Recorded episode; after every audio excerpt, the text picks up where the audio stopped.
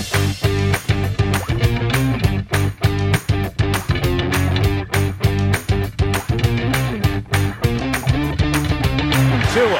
stepping up, getting it to Mostert in space in the end zone. Touchdown, Miami. Fields throws to Herbert. Has blocking. Has a touchdown. Walker down the sideline. He's got the speed.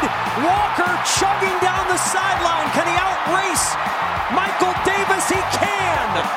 74 yards. Blitz coming. Picked up. Mahomes wide open. It's Juju Smith Schuster. One man to beat. Trying to get to the end zone. He will for the touchdown. Jacobs up the middle to the five to the end zone. Touchdown Raiders. Walker fires. Caught. Touchdown. Tommy Tremble.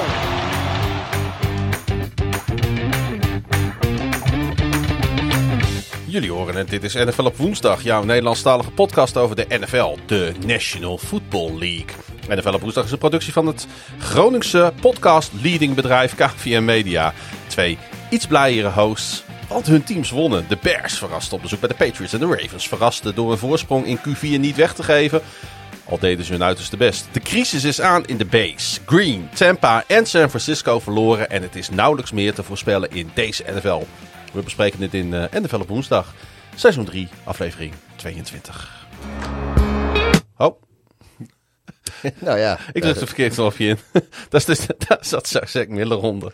Dat is dat Zack Miller Dat krijg je dus als je niet geconcentreerd begint uh, aan de uitzending. Hoezo was jij niet geconcentreerd? Ik zit hier echt al een half uur lang. Zit ik gewoon volledig zen in opperste concentratie. Ja. En ja, jij, ik weet niet wat jij maar aan het doen bent, maar... Het is in ieder geval uh, NFL op woensdag seizoen 3, aflevering 22.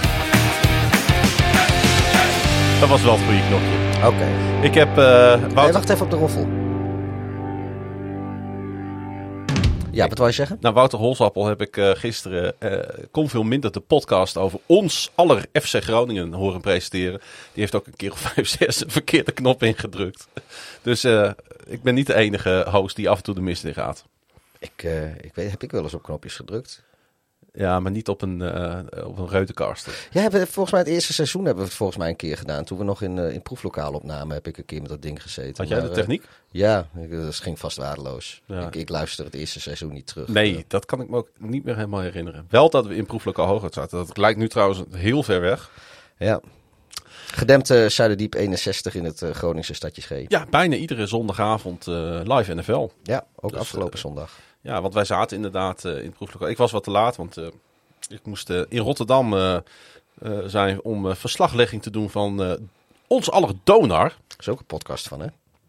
Ja, trouwens wel apart. Groningen won dus afgelopen weekend van PSV. We waren er gewoon allebei niet bij. Nee, ik... ja, ik We hebben was... het wel gevierd. Ja, ik, ik, ik, ik moest toch even weer zorgen dat er wat brood op de plank kwam. Want nou, hoewel ik heel dankbaar ben voor de mensen die het wel gedaan hebben, kunnen nog altijd meer mensen naar nflopwoensdag.nl om een petje voor ons af te nemen zodat ik uh, de volgende keer uh, gewoon bij Groningen PSV kan zijn als ze een keer weer winnen. Ja. Want de laatste keer dat Groningen thuis van PSV won, of tenminste, dat weet ik niet of dat de, la de laatste keer dat... Ik denk dat tien dat jaar ik... geleden die 3-0 is met kerst. Nou ja, ik, ik, weet alleen dat ik werkte, de laatste keer dat ik aan het werk was tijdens Groningen PSV, wonnen ze met 3-0. Daar was ik ook niet bij. Uh, was je wel bij die 3-3, een paar jaar geleden? Toen wij in de blessuretijd uh, te Wierik de 3-3 binnenschoof? Misschien was ik toen ook wel aan het werk. Ik heb geen idee. Voor mijn gevoel ben ik nooit bij Groningen PSV. Ah, okay. Behalve dan die keer met, uh, met Jurie Cornelissen in het Oosterpark. Uh, toen hadden zij uh, Alex nog. En god heette die Braziliaanse keeper nou van ze? Die was net zo kaal als die Alex. Gomez. Gomez. Ja, die wonnen we met 1-0. Maar goed, het is niet oh. de, het is niet de, de FC Groningen PSV podcast. Oh. Daarvoor moeten mensen naar Kom Veel Minder, de podcast die Alex, luisteren. Die Alex, die had trouwens uh, die had wel in de NFL kunnen spelen. Dat was een beest van ja, een kerel. Dat is waar inderdaad. Een goede tight end geweest. Ja, ik wou het zeggen. Ik zat inderdaad ook aan een tight end te denken. Ja, ja. Dat, dat postuur heeft hij wel inderdaad. Uh, en over MVP-leden gesproken. Stefan is lid geworden. Dankjewel. Kan dus ook naar onze extra content luisteren. Stefan, welkom bij de club. En bedankt dat je je petje voor ons hebt afgenomen.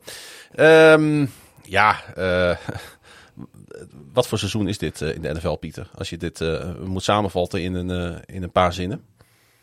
Wat is het eerste wat in je opkomt als je zo de afgelopen weken een beetje beschouwt?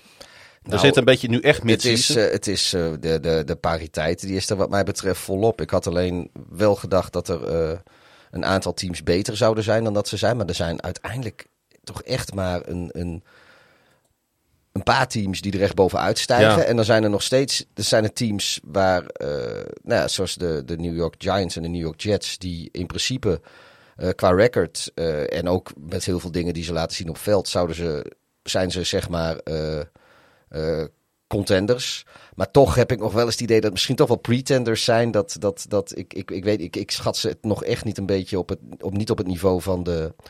Eh, van bijvoorbeeld de Chiefs en de Bills, om maar wat te noemen. nou ja, Eh, rec- records vertellen nooit het hele verhaal. nee, natuurlijk. precies. Dus ik, maar eigenlijk vind ik, het zijn alleen de, de, de Chiefs en de Bills, die vind ik, die, die, die steken er denk ik toch echt met kop en schouders bovenuit. Ja. Niet verderonder zouden de Eagles dan zitten. En eh, ja, daaronder is het echt gewoon ja, een slagvest van iedereen die wint van iedereen. En nou ja, in de, de, de, als, als je mij in augustus zou vertellen dat eh, na zeven weken NFL de Bears hetzelfde record zouden hebben als de Packers en de Buccaneers. En, en volgens mij de Rams hebben volgens mij ook dat record. En Als je Eh, mij zou dat- vertellen dat de Atlanta Falcons eh, de divisie aanvoeren na zeven weken. Als je mij zou vertellen dat de Seattle Seahawks hun De- divisie ja. aanvoeren. En dat, dat, dat kijken, speelt eh, Seattle nou tegen Carolina volgende week. En dan speelt Carolina voor de, voor de eerste plek in hun divisie. Terwijl Seattle al bovenaan staat in de divisie. Zoiets zag ik ook langskomen. Nee, de Falcons spelen tegen Carolina. Of sorry, Ja, de, ja, oh, de, oh ja, de, Niet de Seahawks natuurlijk, maar de Falcons spelen tegen Carolina in een divisieduel. Oké. Ja. En, die, oh ja, en dat gaat om de, om de eerste plek in de divisie. ja, dat gaat om de eerste plek. Ja. En, en nou ja, de Seattle staat bovenaan eh, in hun divisie. Ja, dat zijn toch dingen die... eh, ja, wij hadden dat natuurlijk makkelijk voorspeld. Ik bedoel, lu- luister maar terug mensen. Dat, dit, dit gaat precies zoals wij dat eh, hadden eh, aangekondigd. Nou ja, het is wel leuk dat we in ieder geval iedere week weer in de, van de ene naar de andere verbazing gaan en erin vallen. Want dat maakt onze podcast ook weer een stukje interessanter. Nou, Als alles nou gewoon eh, zo was geweest zoals iedereen dat voorspeld had, dan was het natuurlijk wel een stuk saaier geweest. ja, als, ja dat, eh, dat sowieso. Als, als, als wij inderdaad gewoon altijd keurig netjes gelijk hadden. En eh, dan, eh, Dat is de lol er ook snel af. ja, dan kunnen we net zo goed stoppen met kijken. Dan hoef je alleen nog hier maar naar te luisteren. Hey, ehm, november komt er bijna aan, Pieter. Dat betekent dat wij allebei op reis gaan. Ja, Jij wat langer dan ik dat doe. Omdat ik, eh, ik begin morgen met mijn nieuwe baan. gefeliciteerd. Dankjewel. Ehm en, eh, dus dat betekent dat ik wat eh, minder tijd voor die reis heb ingepland. Omdat eh, ik het, ik dacht van, nou ja, ik, krijg een nieuwe baan, ga ik gelijk twee weken naar Amerika. Leek me niet zo slim. Dus ik ga, ik ga een lang weekend. Ik ga die fantastische Carolina Panthers zien. Jij, jij gaat wat langer weg. Betekent ook dat er waarschijnlijk, ik denk dat we één week in ieder geval geen podcast hebben. Ja, sowieso. Sowieso die, Die, die, week, week. na Thanksgiving. Nee, die Nee, week voor, voor Thanks- voor Thanksgiving. Thanksgiving. Dus Ja. dat is, weet ik veel, week 11 geloof ik of zo. Ja, die gaat, eh, die gaat sowieso niet lukken. Nee, dat, eh, want ja, want Frank is er ook niet. Nee, want die is met mij mee op reis. Ja, Ja, dan zouden mensen NFL op woensdag moeten maken die nog nooit NFL op woensdag gemaakt hebben. misschien eh, kunnen we Jurre vragen en dan of iemand van zijn Sport Amerika clubje daaraan mee wil doen. En dan kunnen zij onze podcast maken een keertje. Dus de Sport Amerika mensen gaan dan de NFL op woensdag podcast maken. Gaan wij, gaan wij dan ook een keer de Sport Amerika podcast maken? Dan zijn we, dan zijn we met een uur klaar. Ja, wordt hij ook een keer leuk. of dan wordt hij een keer wat langer. Ja. hey, eh, ik heb, eh, ik had het echt heel druk. Eh, zoals ik al zei, ik zit in between jobs en ben aan het omschakelen. En aan het onboarden, zoals dat zo mooi heet. Dat betekent dat ik even geen engagement heb uitgevraagd deze week. Om, om onszelf in ieder geval de tijd te geven om ons in ieder geval op alle feitjes eh, en alle leuke statistiekjes te kunnen richten die, eh, die we voorbij hebben zien komen van de afgelopen speelronde. Maar er was eh, toch wel ander heugelijk nieuws wat we, nou, denk ik, even moeten delen met al onze luisteraars. Want ik zou zeggen, ga er even goed voor zitten. Zet uw oortjes nog wat harder. Zet de koptelefoon even op. Zet uw systeem even wat harder. Now she had on these blue jeans, standing in, ran her fingers down the back of my neck. Ja, Een sneak preview van de nieuwe Zack Miller. ja. They Komt 18 november uit. En dan zijn we er niet. Dus we doen hem nu alvast. eh, we hebben even met Zack Miller contact gehad van. Ja, we laten even een stukje horen. Want als hij uitkomt, eh, dan zijn we er niet. Hij heeft speciaal voor ons heeft hij een stukje ingespeeld alvast. Ja, nou, d- dit is het ook. Langer dan dit is het niet.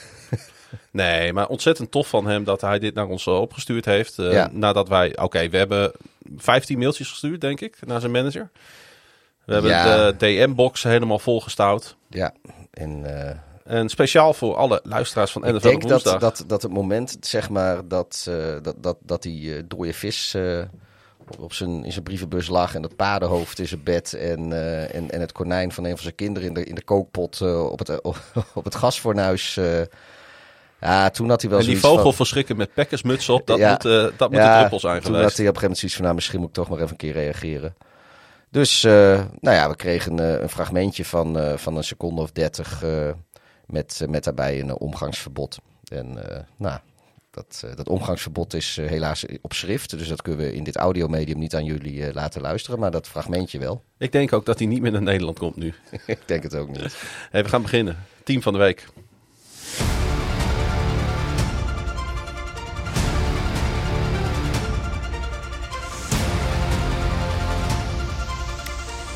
Ja, Pieter, eh, jij mag het zeggen. Ja, ik, eh, ik, ben, ik schrok er even heel erg van, want ik denk team Oh. van de week, team van de week, maar ik bleek het script van vorige week eh, geopend te hebben. Het zijn in ieder geval... Ja, ik, ik, ik, heb, ik heb het nu. Het zijn, het zijn, de, het zijn de Carolina Panthers. Ja, het zijn de Carolina Panthers. Want eh, Ik wilde helemaal gaan vertellen over Elvin Kamara. de gekte in de NFL die houdt aan. En eh, als daar één wedstrijdsymbool voor staat, dan is dat wel Buccaneers. Het Panthers. Tom Brady is een Tom Brady die hij in geen 20 jaar was. En de Panthers die bezig zijn met het roerigste seizoen uit franchise history. Keken elkaar eens flink in de ogen, zagen de GOAT hun stadion binnenlopen en zeiden tegen elkaar... Vandaag is van ons. Zo was het team dat van de laatste 13 wedstrijden er 12 verloor. Met, en met een eh, third string quarterback on the center stond. Met een interim headcoach aan de zijlijn. De baas over een zevenvoudig Super Bowl kampioen. Ja, het zit ehm, allemaal even helemaal tegen voor eh, de Tampa Bay Buccaneers en Tom Brady. Want wat als eh, op de derde play van de wedstrijd een wide open Evans niet een paas had laten vallen die goed had kunnen zijn voor een 64-yard touchdown. Dan had deze wedstrijd, en dan hebben we het al oude cliché weer misschien heel anders gelopen.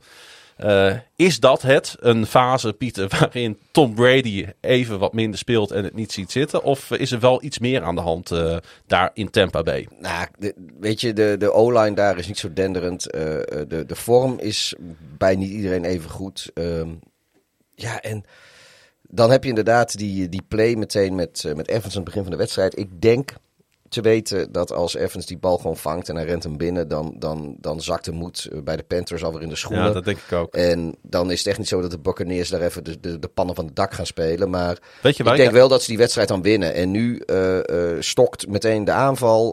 Dan zit het er voor de Panthers zit het dan even mee. En ja, dan, dan zit, de, zit het ene team in een omhooggaande stijgende Mhm. spiraal. En de andere in een neergaande spiraal. En, en nou ja, voor je het weet is het eh, 21-3. Het deed mij heel erg denken, ja, dat klinkt heel raar, dit misschien aan Groningen PSV. Namelijk een team zoals eh, eh, de Tampa Bay Buccaneers, wat eh, de wedstrijd onder controle heeft, wat eh, een goede drive neerzet, wat de kans krijgt op een touchdown. Eh, hij valt niet. En waar valt hij dan uiteindelijk wel? Aan de andere kant. Nou, En ook bij FC Groningen waren dat de drie. wie is dan de Tom Brady bij PSV? Eh, dat is dan Wordt het toch weer een PSV Groningen Ja. podcast? eh nou ja, Xavi, Xavi Simons. Nee, eh, Obisco. Obispo. Hoe heet die vent? die, Obisco. Obasco. Tabasco. Obipsu. Obipsu. Ja, die, die, die verloor de bal aan, aan een gonge. En, Ja. Die, ja, en uiteindelijk scoorde een El Tren. Ja, daar over zijn, Amerikanen gesproken. Nee, eh, mis- gek, beetje gekkigheid, maar ook weer niet. Want dat was natuurlijk wel een klein beetje wat bij deze wedstrijd aan de hand was. Eh, het had heel anders kunnen verlopen. eh, Ja, eigenlijk was eh, Obipsu was dan de... Ob- Obipso. Obsibo. Eh, ik weet echt niet meer hoe die heet, maar zoiets is het. Maar dat is eigenlijk een beetje de Mike Evans dan. Inderdaad. Dat is een goede inderdaad. Eh, maar goed, er is ook wel wat aan de hand hè, met Brady. Want sinds de 2002 New England Patriots had Brady niet een losing record zo ver in het seizoen. 20 jaar geleden. En eh, Brady stond nog nooit onder punt 500 na acht wedstrijden. Dus dat zit er ook nog aan te komen. Ehm, eh, en ze verloren natuurlijk niet van hè, een Eagles Nee, dit was of hun, een team in vorm. Dit was hun get-right wedstrijd. Ja, alleen eh, de Panthers draaiden het helemaal om en het werd hun Get, right wedstrijd. Ja. Ehm, de Panthers begonnen aan deze wedstrijd als 13,5 punten underdogs. En dat is echt wel heel erg veel. Dat zie je niet zo vaak, zo'n spread. En, ehm, Some spread. ja, en eh, ik weet niet of je wat beelden hebt gezien, maar eh, ja, de lege stoeltjes zijn alom vertegenwoordigd. Ik denk, de Lions worden altijd een beetje uitgelachen om hun stadionbezetting. Maar de Panthers doen daar niet voor onder, hè? Nee, is de Lions nou dat... Nee, ik, ik zou de Lions Officieel, officieel is het team in de NFL met de laagste stadion Ja, maar in dat, Detroit. ja ik, ik, dat, dat, dat komt volgens mij omdat daar niet heel veel bezoekende supporters heen gaan, normaal gesproken. En eh, teams als eh, de Jaguars en de Commanders eh, de helft van de bovenste ring van hun Dat stadion dicht Daar heb je timmeren. gelijk in. En dat, Ja. dat, ja, weet je, kijk, ze kunnen ook in Detroit gewoon zeggen van nou, we kopen de, verkopen de bovenste ring niet. Nee, ik, ik, het zou best kunnen dat.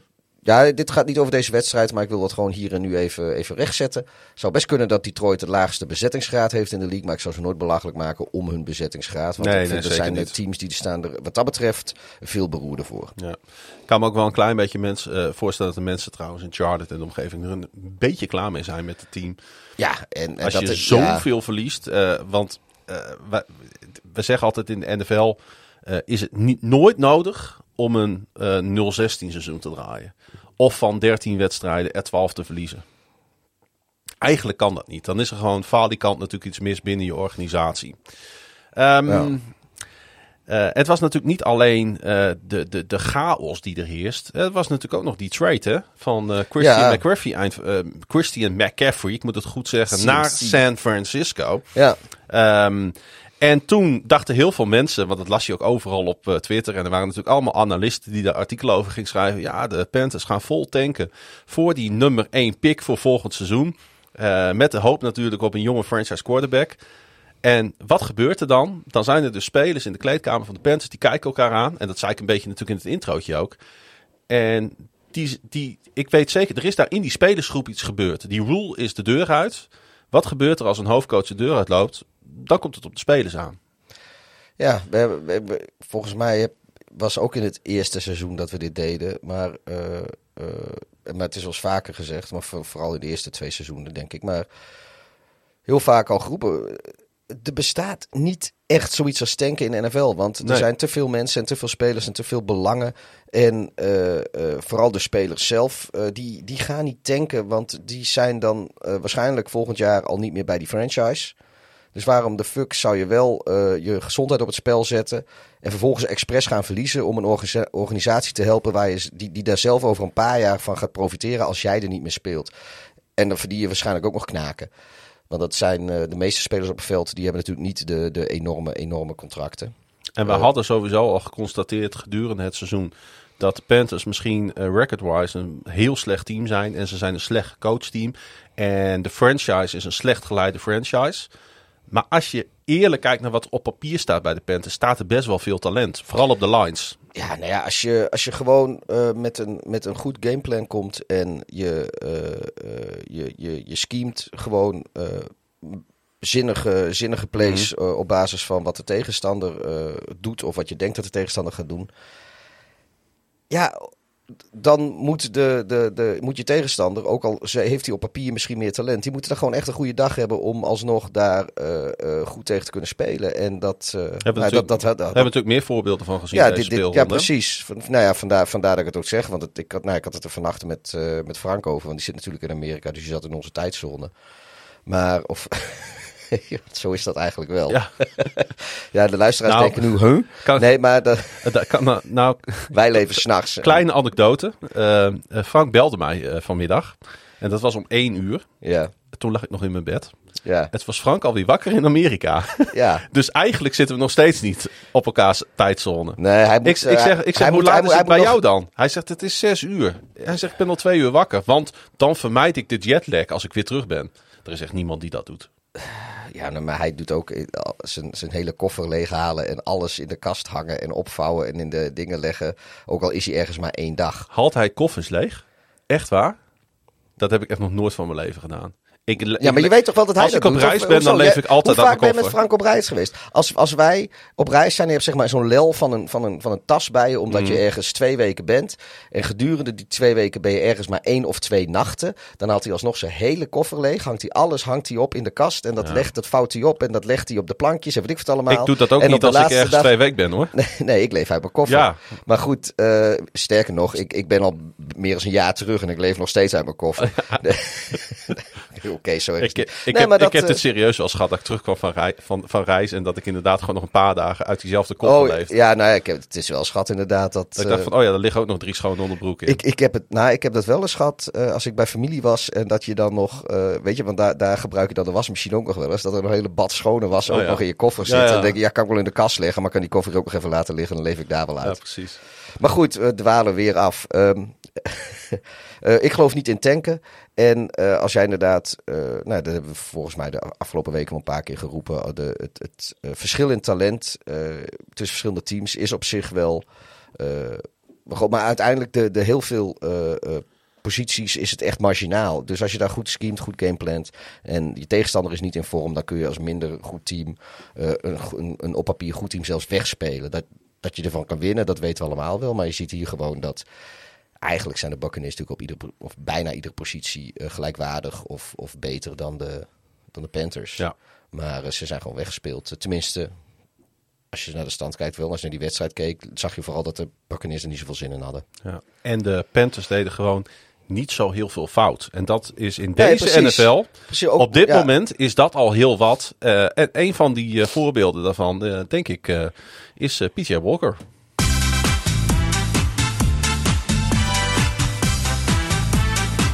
Hij is eh een van de biertoppers van de week. Week, week, week. Hij gooide voor 177 yards en twee touchdowns. En ehm, was natuurlijk invaller voor de nog altijd geblesseerde Baker Mayfield en Sam Darnold. Niet dat dit voor volgende week iets uitmaakt. Interim coach Steve Wilkes heeft al bekendgemaakt dat ook wanneer de andere quarterbacks weer fit zijn, Walker sowieso zal starten in de uitwedstrijd bij Atlanta volgende week. Nou, dat is mooi. Ik, ja, Ja, en weet ik je, vind dat ook goed van zo'n coach, Ja. dat hij dat doet. Nou ja, dat, dat, dat, dat hang- hangt er vanaf. Eh in dit geval snap ik het wel, want eh, nou ja, Sam Darnold is Sam Darnold natuurlijk. En Baker Mayfield heeft ook Is niet- Baker Mayfield. Heeft, ja, maar die heeft niet, niet, al, heeft niet altijd evenveel eh kunnen overtuigen nog dit seizoen. Hij heeft echt wel goede dingen laten zien, maar ook heel veel niet goede dingen. Hoewel ik best wel benieuwd ben naar Mayfield. want ik, ik geloof oprecht dat Mayfield beter is dan PJ Walker hoor. Maar misschien dat Maar goed, je moet zo'n beetje- ja, wedstrijd natuurlijk gaan voorbereiden. Je gaat je Ja, nee, precies. je gaat je Ja, ja, nee, instellen dat op de klopt. tegenstander. Klopt. Maar en eh, kijk, als Mayfield, als het nog niet 100% zeker is dat hij volgende week mee zou kunnen doen. Ja, dan zou ik ook altijd alle, voor PJ Walker gaan, want die heeft gewoon prima gespeeld. Ehm, maar ik denk wel, eh, ik- of tenminste, ik zou wel nog graag Mayfield willen zien bij een team, bij, in dit team als het wat beter geleid wordt, laat ik het zo zeggen. Als de, als de boel wat meer klopt. Want ik, ik vraag me af hoeveel eh, nou het schuld van Mayfield was en hoeveel gewoon de schuld was van, van, van matig, matig technisch, technische begeleiding en coaching. Terug naar de wedstrijd van afgelopen weekend. eh, want eh, Tampa Bay's defense liet 173 rushing yards toe. En dat drie dagen na het vertrek van McCaffrey. Nu staan de Panthers notabene maar één wedstrijd achter de Bucks en de Falcons voor de eerste plaats in de NFC South. De Panthers spelen zondag dus on the road tegen divisiegenoot Falcons. Hebben we nu al een paar keer genoemd. En misschien wel de eerste plaats in de divisie. God, dat zou wat zijn. En de Buccaneers... Hebben die een korte week. Ja, de Buccaneers hebben kortste week, want die eh, hosten op eh, Thursday Night Football De Baltimore Ravens. de Baltimore Ravens. uit het Marylandse stadje Baltimore. De eerste weken van de Bengals lieten zich het beste kenmerk als roestig, maar de smeerolie lijkt gevonden. En vanaf minuut 1 waren de Bengals los in de jungle. Toen Joe Burrow vroeg in de wedstrijd met een diepe bal connecte met Tyler Boyd, leek alles weer even als vanouds. De 17 punten tegen in Q2 van de Falcons deden dan ook geen pijn, aangezien Cincinnati scoorde op de eerste vier keer balbezit. Burrow speelde overduidelijk de beste wedstrijd van dit seizoen en statistisch zelfs de op één na beste in zijn NFL-carrière. Burrow was 34 uit 42 voor 481 yards en drie touchdowns en scoorde ook nog zelf eentje over de grond. Hij werd de eerste quarterback met vijf wedstrijden van 400 yards of meer in zijn eerste drie seizoenen.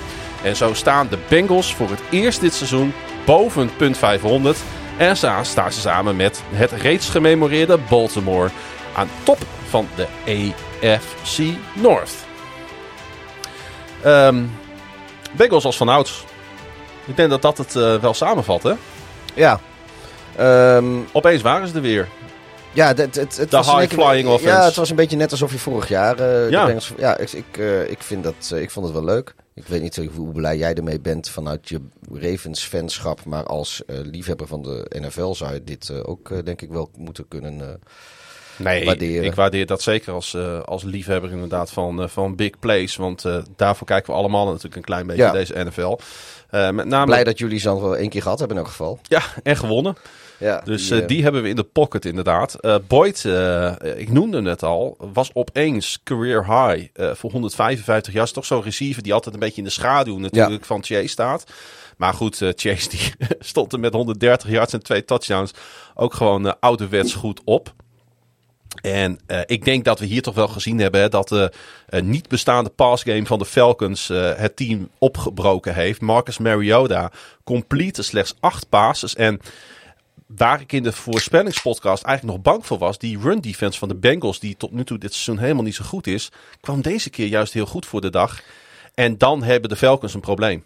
Ja, maar ik denk ook wel dat het eh, relatief. Nou ja, dat, kijk, niet ieder team kan dat. Maar ik denk dat een van de, de redenen. eh, dat, dat, de, dat de Bengals niet zo goed zijn in de run defense is omdat ze. eh, ze kunnen niet run, de run en de paas verdedigen. Dus als jij een, een team hebt die dat een beetje kan afwisselen. dan hebben ze het gewoon heel moeilijk mee. En bij de, bij de Falcons weet je toch dat het een beetje eendimensionaal is. Ja. En dan gaat het dan wat makkelijker.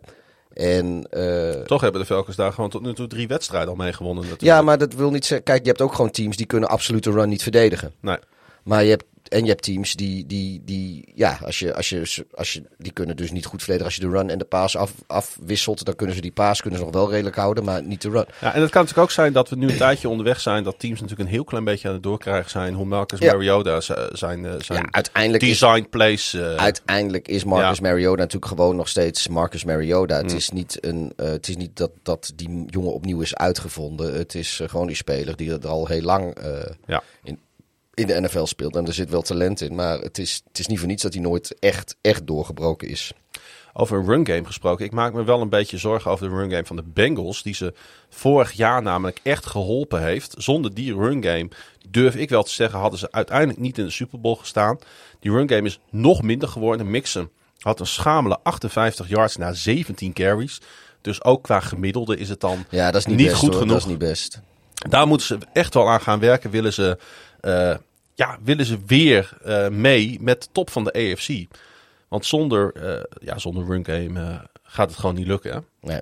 Want dan zijn zij weer te eendimensionaal voor betere verdedigingen. Ja, het, het, het is alleen wel. eh, eh, kijk, als zij, die, zij gaan natuurlijk voor die big plays. En eh, ja, weet je, als die dan lukken, dan zijn ze meteen zo. Kijk, voor, met, met Ja, een, dan gaat het knijten hard Ja, eh, kijk, met een succesvolle running game, als jij, eh, weet ik veel, eh, zeg maar meer als 5 yard eh, gemiddeld per, per rush pakt, nou, dan in theorie eh, heb je iedere derde down eh, heb je een nieuwe first down. Ehm, nou, en dan gaat het 15 yard per keer.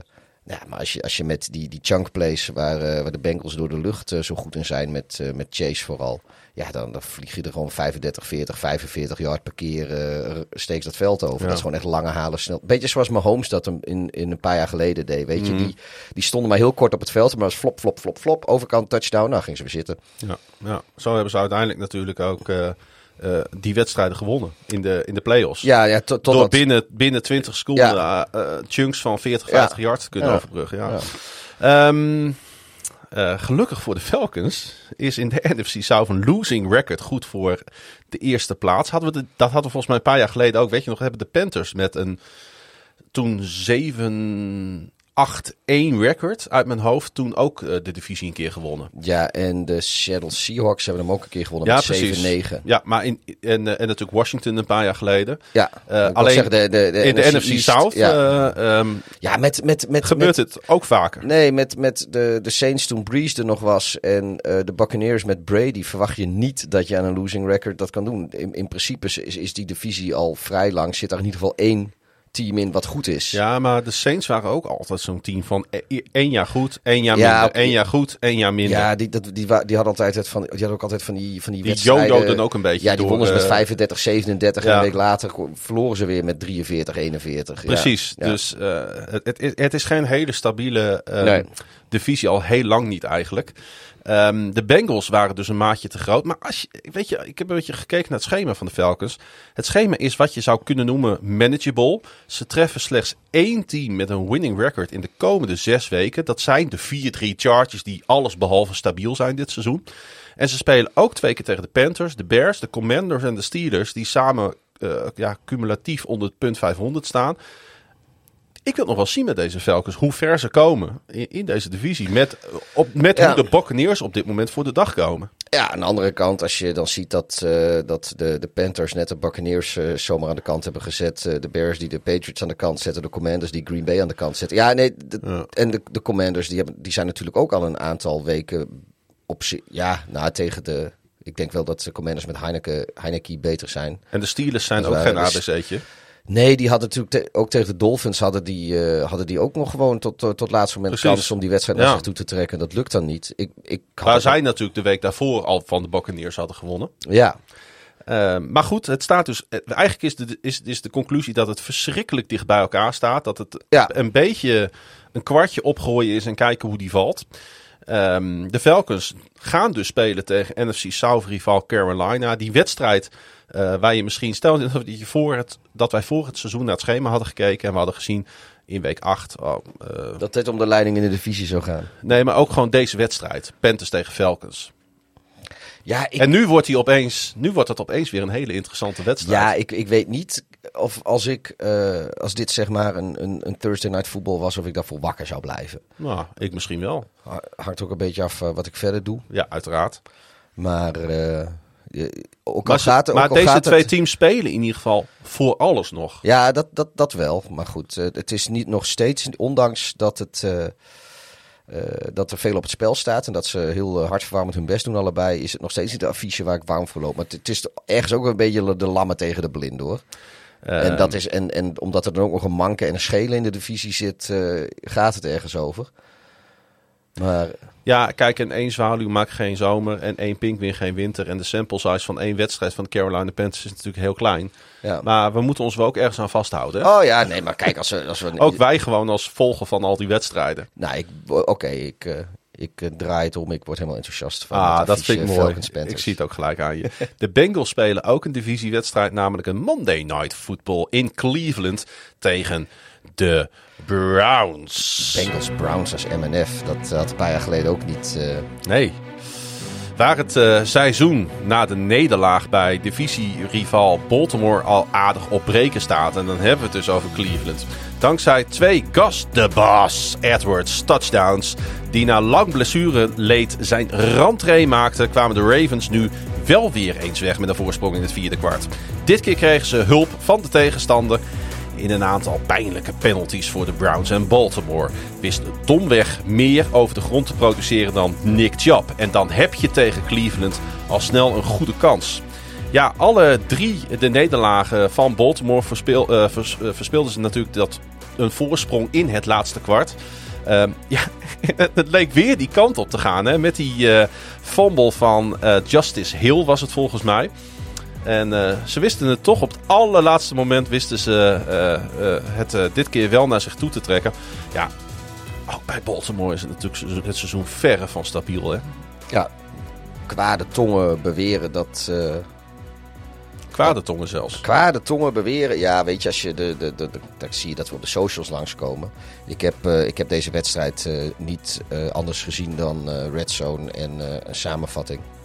Maar volgens eh, eh, de mensen die ofwel Baltimore geen warm hart toedragen, of, eh, eh, of de Browns juist wel, eh, hadden de Ravens bepaald geen klagen over de scheidsrechter. Oh, maar goed, ik weet niet wat. Er, er schijnen een paar hele makkelijke penalties gegeven zijn op een, op een wedstrijd of een wedstrijd bepalende serie. Inderdaad, ik wou net zeggen, het was meer wedstrijd bepalend. Want eh, er was op een gegeven moment een offensive pass interference op Amari Cooper. En die kwam voor de Browns op het echt meest vervelende moment. eh, en voor de Ravens op het meest gunstige moment. Eh, toen kregen ze op, op het eind van de wedstrijd in die laatste drive... toen kregen ze er ook nog een full start overheen op Oh een ja. lange goal poging. Ja, dus waar- dan ging die ja. van 56 ging die naar 61 Ja, alleen ik geloof dat daar was dan als je. Daar heb ik toevallig ook nog een herhaling van gezien. En dan is het inderdaad één, eh, één speler van de, van de Ravens. Die doet eigenlijk encroachment. En daar wordt dan op gereageerd aan de andere kant van de lijn door een dinges. Ja, ik heb, weet je, het ik is heb een, de beelden nog een keer weer ik heb bekijken. ook zoiets, dat is echt- frame voor frame kun je dan, het, was dan echt, zien een- het. het was echt een vol, het was echt een vol start. Ik, eh, ik, ik, ik, ik, Ik, heb het namelijk een keer of tien heb ik het nagekeken. Dit specifieke moment. Want ik weet exact waar je het over hebt. Want het was eh, op, eh, op Twitter gezet door een, eh, door een eh, eh, sportjournalist van eh ESPN. En het, is, het was echt een vol start van de Browns. 100 procent. Ja, maar op het moment dat die. Maar die. die eh, eh, tenminste, dat, dat is dus wat. eh, wat, wat, wat, wat, wat ze. Als, ik weet niet of er nog iets vooraf zat wat er afgeknipt is. Dat weet ik niet. Maar ik, het enige wat ik daar wel zie is. Er is een Ravensman die beweegt zijn hoofd. Ja, klopt. En dan beweegt een En die, re- reageerde op eh, inderdaad de voet Maar die, van maar, die, een... maar, eh, die, maar die, die voet is, gebeurt daarna pas. Die is aan de, helemaal aan de linkerkant in beeld. En, en die, dus ik weet niet of daarvoor ook al wat was. Maar weet je, het interesseert mij ook verder gereed. Want ik heb verder ook niet veel met de Browns. Maar weet je, het is eh, nou ja, waar we het laatst ook alweer over hadden. Op het moment dat het, dat je, dat het op één score aankomt. Of dat, dat je dus niet, niet genoeg kwaliteit hebt om een team weg te zetten. Of als je dat niet lukt, ja dan pakt alles verkeerd uit, weet je. Dan, ik, Dat is zeg, wel een hele, beetje, compi- eh, hele compilatie zag ik ja. ook weer. eh, Owe die, die, die quarterback van ze in het gezicht raakte en daar geen roughing the pass voor kreeg. Terwijl ja, als je de quarterback... En weet je, het maakt mij niet uit, want dat gebeurt iedere wedstrijd. Ja. Alleen toevallig, misschien is het ook wel omdat ze bij de Browns daarover zaten te Calimero, dat weet ik niet. Of... Nou, maar ik kreeg, de- hier, ik kreeg van deze wedstrijd zag ik een hele compilatie met dingen langskomen. En ik denk van ja, als ik in zonder context verder denk, als ik deze dingen zo zie, ja, dan hebben de Browns eh, dat, dat, dat die weer zoiets. eh, ja, dat die ze met z'n allen nu een vakantie naar Afrika Het, boeken eh, om wat zebras af te schieten, dat, eh, dat snap ik dan wel. Het zou natuurlijk kunnen inderdaad eh, dat, eh, dat het de Browns wat meer tegen zat op zebragebied. Aan de andere kant, een 60-yard field goal kun je nog altijd natuurlijk binnentrappen. Dan was deze wedstrijd eh, eh, gelijk geworden. Precies. Dan was het 23 Zij 23 hadden geweest. Justin Tucker ook kunnen draften destijds. Eh, nou ja, zij hebben natuurlijk een kicker gedraft, Cake York. En ik, vind, Ja. ik ben altijd fan van teams die kickers draften. Want ik denk dat we daar ook heen gaan, dat dat steeds meer gaat gebeuren in de toekomst. Alleen na zijn eh, game-winning eh, field goal aan het begin van dit seizoen... hebben we bitter weinig eigenlijk van deze kicker meer Ja. gezien. En blijkt toch dat rookie kickers natuurlijk ook hun, hun, hun downside hebben. Naast dat ze soms ook hun upside Ja. hebben. ik geloof hier staat wel een enorme typo in het script. Want... Hier staat bij mij, eh, Cleveland heeft nu vier wedstrijden op rij gewonnen. Oh nee, dat klopt inderdaad niet. ik heb echt vanmiddag heb ik echt in alle rush heb ik dit, dit in elkaar geknutseld. ik las dat twee terwijl, keer. ik, terwijl ik in de kroeg zat. Maar goed, eh, misschien, gewonnen, misschien was dat het. Cleveland, gewonnen eh, staat, moet verloren. ge- Cleveland heeft worden. inderdaad vier wedstrijden op rij verloren. En het wordt nu wel echt heel moeizaam voor Cleveland. Dat hadden we al geconstateerd.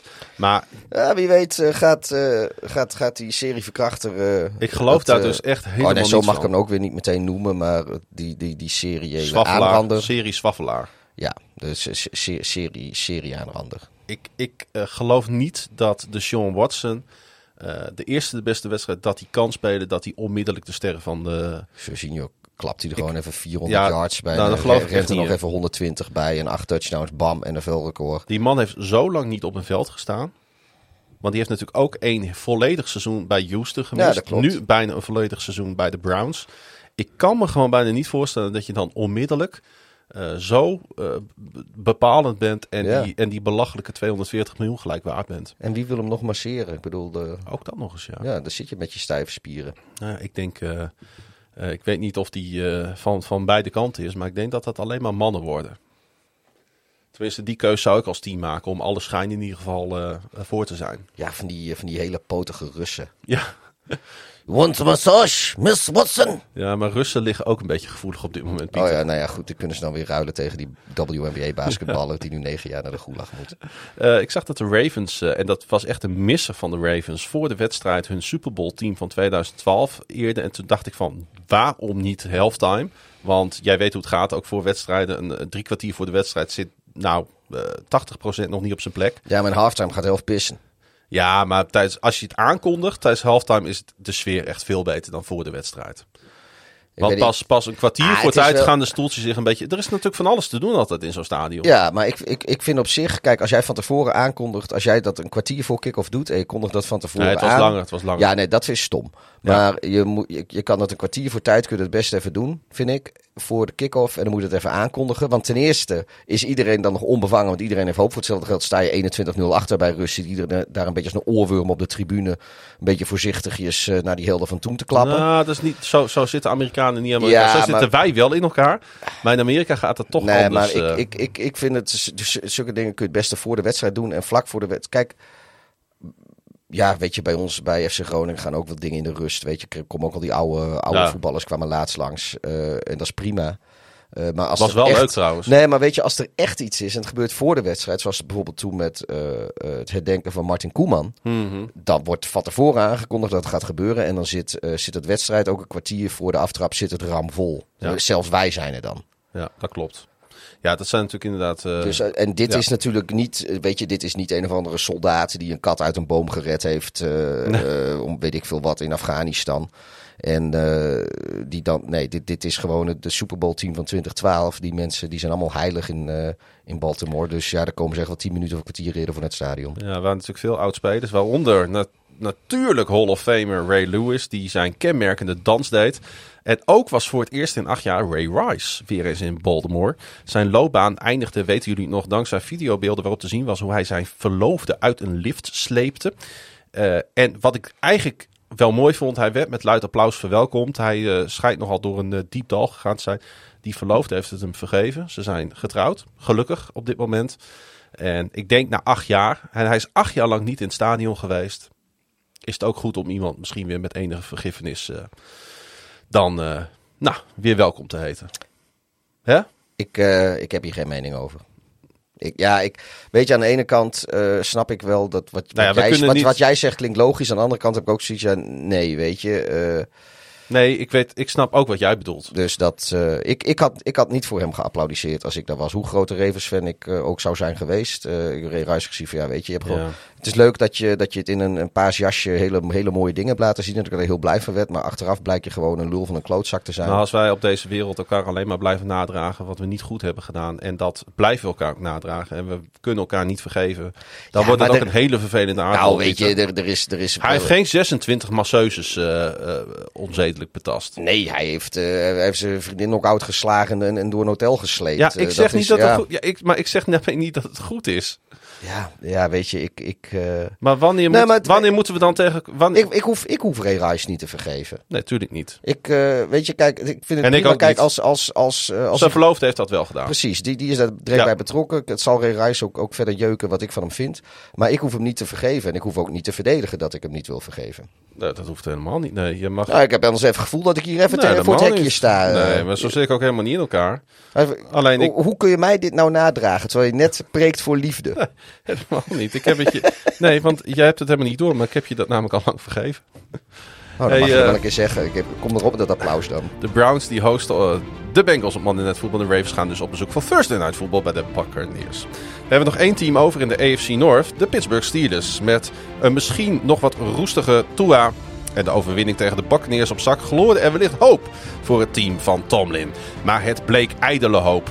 Miami Dolphins coach Mike McDaniel had voor de wedstrijd al aangegeven dat zijn team meer turnovers moet genereren. Tot zondagavond hadden de Dolphins nog geen enkele keer de quarterback van de tegenstander geïntercept. In een verder scoreloze tweede helft deed Miami het twee keer tegen rookie quarterback Kenny Pickett. En daarmee was de verdediging dus bepalend. Ja, Tua en de Dolphins die eh, vlogen werkelijk de kleedkamer uit en eh, pakten een 13-0 voorsprong in Q1. Toen was het En daarna was er eigenlijk helemaal niets meer te zien in deze Eh, wedstrijd. Geen reet in mijn leven. Nee. Het werd nog 16-10 bij rust. En de Steelers hadden daarna nog alle kans eigenlijk die wedstrijd naar zich toe te trekken. Met nog ongeveer drie minuten te gaan sprong Javon Hollands op de eigen 30-yard line voor Deontay Johnson. En returnde 33 yards. Na een Miami punt bracht Pickett zijn unit weer naar de Miami 25. Maar cornerback Noah Ikbinokwe... Ibi, nee, ik, Igbinoge... Nou, dit moet ik niet nog... Ik bino gene. Ik, Noah ik Igbinogene intercepte Pickett op de goal line. Eh, ik moet heel eerlijk zeggen, ik heb deze wedstrijd zitten te kijken. Ik heb de hele tweede helft het gevoel gehad dat Steelers deze wedstrijd gingen winnen. Ik eh, vind het raar dat bij, eh, bij de Dolphins, waar ze dus eh Tua Tagovailoa spelen en dus ook deze Noah Igbinogene, dat ze daar was dat dat Het is de- Igbinogene. ik, maar dat de, de materiaalman daar iedere week opnieuw komt met shirtjes waar de naam perfect klopt. En dan heb je, dan heb je ook mensen die heten Montgomery en er staat een Montgomery achter op het shirt. Dat vind ik gewoon raar dat, dat bij de Dolphins dat met dat soort namen het wel goed gaat, blijkbaar. Was het eh, jersey van eh, Montgomery verkeerd gespeeld? Eh, vorige week, volgens mij Oh. tegen, twee- of twee weken geleden al. Nou, dat heb ik gemist. Dat is ook wel echt op detailniveau. Nee, toevallig zag, zag, je, hem, zag je hem lopen. Maar goed, dat, daar, daar wil ik het ook niet over hebben. Maar ik, ik, ja, ze hebben bij de Dolphins, heeft die, heeft die shirt, naam, letter, man, het niet, niet altijd even makkelijk. Laat ik het daar maar op houden. Ja. Die heeft vast een spiekbriefje. Ehm, wel lekker natuurlijk hè, voor de Dolphins dat Ja. eindelijk hun Ja, ja, defense eh, het doet op het moment dat het nodig is. Want eh, zij waren natuurlijk wel toe aan een overwinningje. En dit was een overwinningje. Ja, ik, eh, ja, nee, ik, ik gun het Miami ook, ook van harte. Want nou ja, het, het- ze begonnen zo lekker voortvarend aan het seizoen. En dat ging fijn. En ik heb het al vaker gezegd. als Miami Dolphins, als dat een goed team is, is de NFL leuker. Want op de een of andere manier vind ik dat gewoon... Ik weet niet, ik vind dat... Ja, ik weet niet. ik- Ik vind dat, dat een team met, met, met... Ja, ik weet niet. Ik, ik, ik, heb daar gewoon wel wat mee op de een of andere manier. eh, Nou, dat mag. En eh, ik, ik vind het gewoon leuk. Het is een leuke franchise. En eh, Maar het draait nog steeds Nee, nee, helemaal nee. lekker. Ik zag dat Jalen Waddle en Ik denk- Tyreek Hill geen touchdown meer hebben gevangen sinds die week 2 zegen in Baltimore. En de enige touchdown pass deze wedstrijd ging naar Raheem Mostert in die opening drive. En aan de andere kant gooide Pickett drie intercepties. Maar ik toch, en ik, die intercepties doen geen recht aan de wedstrijd die Pickett gespeeld heeft. nee, want ik eh, Die ook... vertellen niet het hele nee, verhaal. ik zag ergens ook alweer langskomen van... joh, eh, als, de, als de Steelers gewoon met Trubisky hadden gespeeld... hadden ze deze wedstrijd misschien wel gewonnen. Nou, misschien. En dat, dat Maar- eh, nou weet je, ik, ik eh, wil meteen aanvoeren dat eh, Trubisky is wat balvaster eh, dan eh eh, Pickett op, moment is, op dit moment in zijn carrière. Mhm. Eh, maar ik heb Pickett ook wel weer dingen zien doen waarvan ik denk van nou, ik weet niet of Trubisky dat gelukt was. Ik, eh, ik ben absoluut voor het laten spelen van Pickett. ja, natuurlijk, dat is de Ehm, toekomst van de franchise. Exact. En die interceptie op het eind, eh, ik dacht op 25 seconden, was echt de meest waardeloze worp die ik dit seizoen in de NFL heb gezien. Is niet helemaal waar, want ik heb een aantal andere belachelijke calls gezien, maar je snapt wat ik ermee Ja. bedoel. Echt een hele slechte beslissing. Maar er zat een stretch in deze wedstrijd waar hij 22 uit 24 passes complete. En de eerste interceptie was niet zijn fout. En een eh, illegal motion en een holding call, als ik me niet vergis, zorgde ervoor dat 3 en 1 geen first down werd, maar third en 16. Als dat niet gebeurd was, hadden de Steelers deze wedstrijd gewonnen. Daar ben ik echt van overtuigd. Ja. En hij ontwikkelt zich wel. En hij moet dit soort wedstrijden met no-huddle offenses, moet hij spelen om een betere quarterback in de. NFL te worden. Ik bedoel, eh, ja, je moet eh, ergens moet je het leren. En op trainingskamp is, en, en pre-season is dat echt niet hoor. Ehm, en laat ook wel zijn, de, de Steelers doen op dit moment toch niet mee voor, eh, voor, de, voor de prijzen. Die verwacht ik echt niet in februari nog, eh, nog daar in Arizona is geloof ik, hè, de Super Ja. Nou, die verwacht ik niet dat Nee. de Steelers daar staan. Eh, dus la, laat ze maar lekker Pickett ontwikkelen. Ja, en Want, ik was ja, eigenlijk, ik was dus, ik was dus over in die hele midstretch van de wedstrijd, waarin dus uiteindelijk niet gescoord werd, ook omdat dus Pickett die intercepties gooide, was ik best wel onder de indruk van de manier waarop hij eigenlijk zijn unit over het veld marcheerde. Ja, Dus, nee, eh, maar dat bedoel ik. Ik zag, nou, van wat- ik ook zei, ik, ja, ik, ik, ik vind groot gelijk dat ze hem laten spelen. Ik, Ja. ik, ik, zei, ik zie dan weer langzaam, ja, met Trubisky had die wedstrijd misschien wel gewonnen. Ja, oké, en dan? Ja, Trubisky die speelt er volgend jaar eens. niet meer. Precies. Hey, de Steelers die reizen zondag af naar Philadelphia. Dus dan krijgt Pickett een eh, mooie nieuwe kans om zich te manifesteren. En de Dolphins die hebben een flinke reis noordwaarts. Nou ja, eh, ze moeten altijd natuurlijk bij een road game noordwaarts. Eh, maar Detroit ligt niet naast de deur. Nee. Door de overwinning van de Dolphins blijven ze in het spoor van de New York Jets. Die opnieuw buiten New York wonnen en nu op 5-2 staan. Van echt feestvieren was echter geen sprake in Denver. Al snel werd duidelijk dat rookie running back Brees Hall zijn linkerknie ernstig had geblesseerd. Hij komt dit seizoen niet meer in actie en daarmee komt een einde aan een sensationeel seizoen. Een gemis niet alleen voor de Jets, maar voor iedere NFL-kijker. Dit doet pijn bij iedere volger. Hall scoorde de enige touchdown van de Jets. Een 62-yard masterpiece en volgens Next Gen Stats de snelste run van dit seizoen door een speler in de NFL. Ehm, ik moet heel eerlijk zeggen, dit was voor mij de grote schaduw over dit, eh, dit weekend, Pieter. Dat uitgerekend deze jongen die Ja. in zijn eentje het hele NFL-seizoen kleur geeft. Eh, ja, zo'n Nou, die- dat is ook wel een... Nee, Ja, is niet waar. Een beetje overdreven. Nou, maar, ik gen- maar- ik geniet maar hij is ontzettend wel van deze speler. één- één Ja, van... eh, de sensaties. Van, ja, en zeker als rookie... eh, eh, ja, nee, dat, dat, dat, dat is zo natuurlijk. Ah, dit was echt heel pijnlijk. Ik, eh, ik, kan, ik kan niet zeggen dat ik een traantje moest laten, maar toen ik het las, toen dacht ik, nou ja, Ja. en ik, ik vloek niet. Ah, nee, maar ook gewoon, weet je, ik, ik vind het... Los, los, kijk, voor, voor Brees Hall is verschrikkelijk natuurlijk. Ik bedoel, die jongen die heeft net zijn eerste, is, is zijn eerste seizoen bezig. eh, heeft, eh, En hoe? Week, ja, het draait een fenomenaal seizoen. En in week 7 komt dat op deze manier ten einde. En het is helaas bij dit soort blessures ook altijd maar even af, weer afwachten hoe hij terugkomt. Dus eh, allereerst eh, voor Brees Hall is dit natuurlijk eh, verschrikkelijk. Maar weet je, dat gebeurt, zoiets gebeurt dan de Jets weer, weet je. Dan ben je Ja. jaren en jaren ben je eigenlijk niet zo relevant. Ben je een beetje de, sp- speel je wat in de marge van de NFL. We hebben ze al een campingteam genoemd eh, vorig seizoen of twee seizoenen geleden. Weet ik veel wanneer waren zij het campingteam. En eh, Prompt wonnen ze toen een wedstrijd volgens mij toen wij Oh, dat deden. dat, dat, zou, dat zou best kunnen. Maar ehm ze hebben trouwens heel lang... eh, Volgens mij is dit de eerste keer dit seizoen dat we het over een campingteam hebben. Ja. Sinds het seizoen begonnen is dan. eh, maar goed. Eh, nee, maar wat ik, wat ik zeggen wilde dan... Het zegt, trouwens, overkomt- het zegt trouwens wel wat over dat dit seizoen over het geheel genomen Wat leuk, wat ja, leuker en wat ja. beter is. Ja. Maar ehm, dan, dan gebeurt ze dit. Kijk, eh, natuurlijk ook dit is iets dat gun je geen, en- geen enkel team. Als jij een team bent wat, wat iedere jaar, noem maar wat, zoals bijvoorbeeld de Chiefs, die ik ook alles gun. Hoor. Ik, ik vind alle teams over, over het algemeen wel prima. Maar eh, weet je, die spelen al jarenlang spelen die eh, aan de top van de NFL. En ieder jaar gaan ze voor postseason en, eh en de Super Bowl misschien wel. Ehm, en als daar dan een keer een bepalende speler eh, een seizoensbeëindigende blessure krijgt, die misschien ook wel meteen eh gevolgen heeft voor hoe jouw rest van het seizoen gaat verlopen, is dat ook wel kloten. Maar ja, voor de Jets, je moet het, eindelijk ben een keer weer relevant. Het is nog maar de vraag hoe ze de, of, of ze permanent relevant gaan zijn de komende jaren. Dat Ja. weet je nog niet.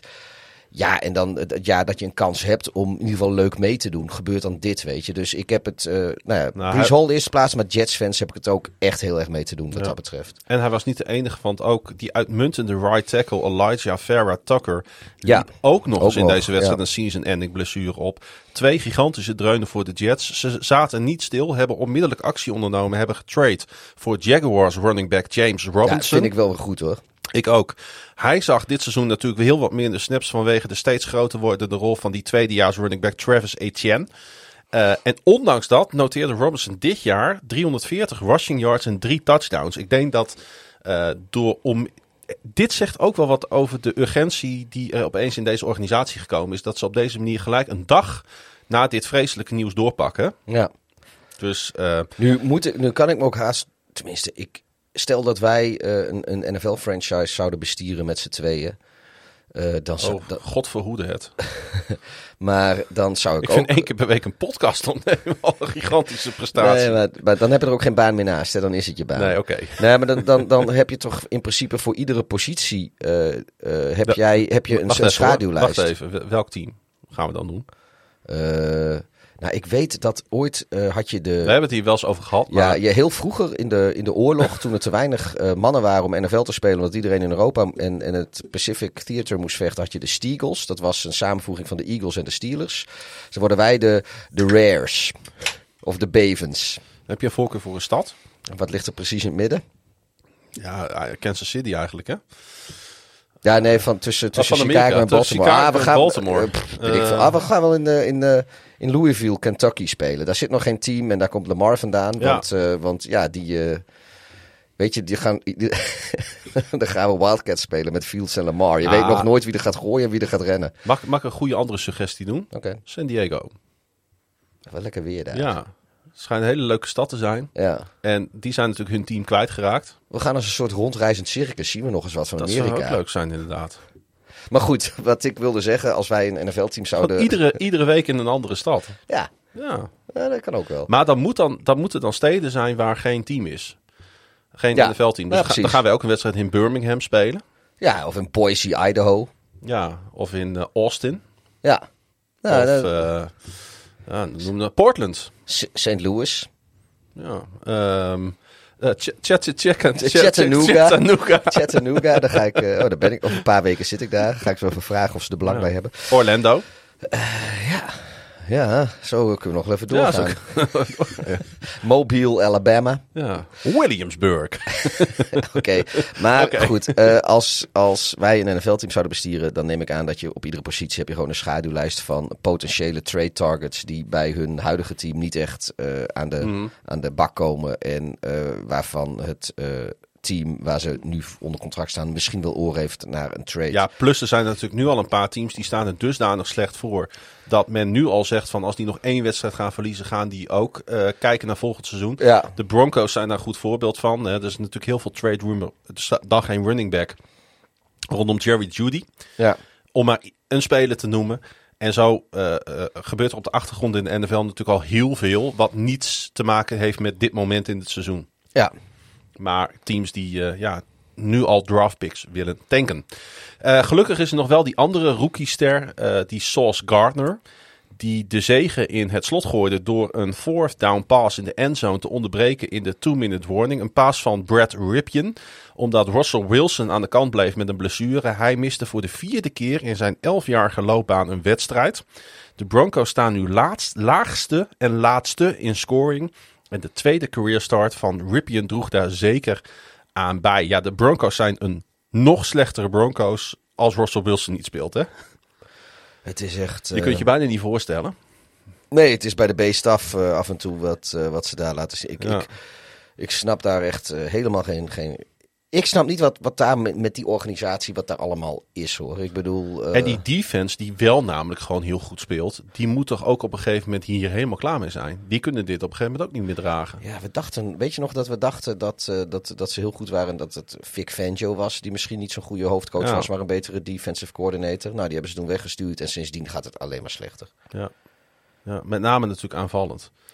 Ja, Want ik echt. Die, die- maar nou, zelfs, zelfs aanvallend ging het voor mijn gevoel onder Vic Fangio een stuk beter ja, dan nu. dan, dan nu. Dat is eigenlijk nog erger, inderdaad. Maar ze hebben ook wat dat betreft ook wel absolute turd-wedstrijden. Ook dat alle, hun hele quarterback room COVID had. Ja. En dat ze met een of andere hotdog-verkoper die ze, die, ze, die ze onderweg op een parkeerplaats met een bus naar New Orleans tegengekomen waren. Van, nou, kun je een balletje gooien? Ja, nou, kom maar mee. Was je schoenmaat? Ja. Hoe heet je? Vroeg de letterman van de team, eh, van de materiaalman, letterpersoon. Want ik zag eh, een foto van, eh, van een Nederlandse NFL-volger. Volgens mij ook een luisteraar van onze podcast. die was in Denver. En die had een prachtige foto gemaakt. Want het is daar heel vaak mooi weer natuurlijk. en die Die zat boven in dat... de, Rocky Mountains. precies, zat boven in dat prachtige stadion van zijn Mile High. En ik dacht wel van, verdient deze franchise ook niet. Want ze hebben best wel een trouw publiek, hè, die eigenlijk altijd komen opdagen. Ja, maar er, weet je, Denver ligt natuurlijk ook een beetje in het eh, midden van niks. Ja. Eh, eh, het is echt, het is Maar het is echt een loyale fanbase. Ja, maar het is een, een, een, een, een, volgens mij best een hele. Ik ben er nooit geweest, maar het is best een hele leuke stad. Het is mooi. De omgeving is verschrikkelijk Ik mooi. sprak... en ze ik hebben natuurlijk de nodige successen gehad. eh, Ik kwam in de, ik zat in de kroeg vanmiddag, want ik had, ik had daar een vergadering. En eh, daarna ging ik deze podcast ik voorbereiden. vergader ook wel eens kroeg. Ja, en eh, het was heel leuk. Zat een, eh, oké, ik ga het wel. Zat een, kwam op een gegeven moment een jonge vrouw binnenlopen en die ging aan de bar zitten, alleen. En die zegt, nou, ik wil wel een hertog Jan. Zei ze een beetje met een accent. Bleek dat ze uit Peru kwam, maar in Amerika gewoond heeft. En haar favoriete stad was Chicago. Dus dat zal jou deugd doen. Ik zit even te kijken naar mijn Belgische. Heb je me nou gebeld of niet? Maar ze was Packers fan. Kut. En ik vroeg Hoe- waarom. hoe dan? Ik, ja, dat vroeg ik dus, want ze woonde in Tampa Bay. Ik zei, en je bent een Packers fan? Zei ze, ja. Eh er woont familie van mij in Wisconsin. En ze zei, mijn allereerste NFL-wedstrijd was Broncos tegen Packers. En toen was ik 11 jaar. En zei ze, oh, ik vond al die cheeseheads vond ik zo leuk.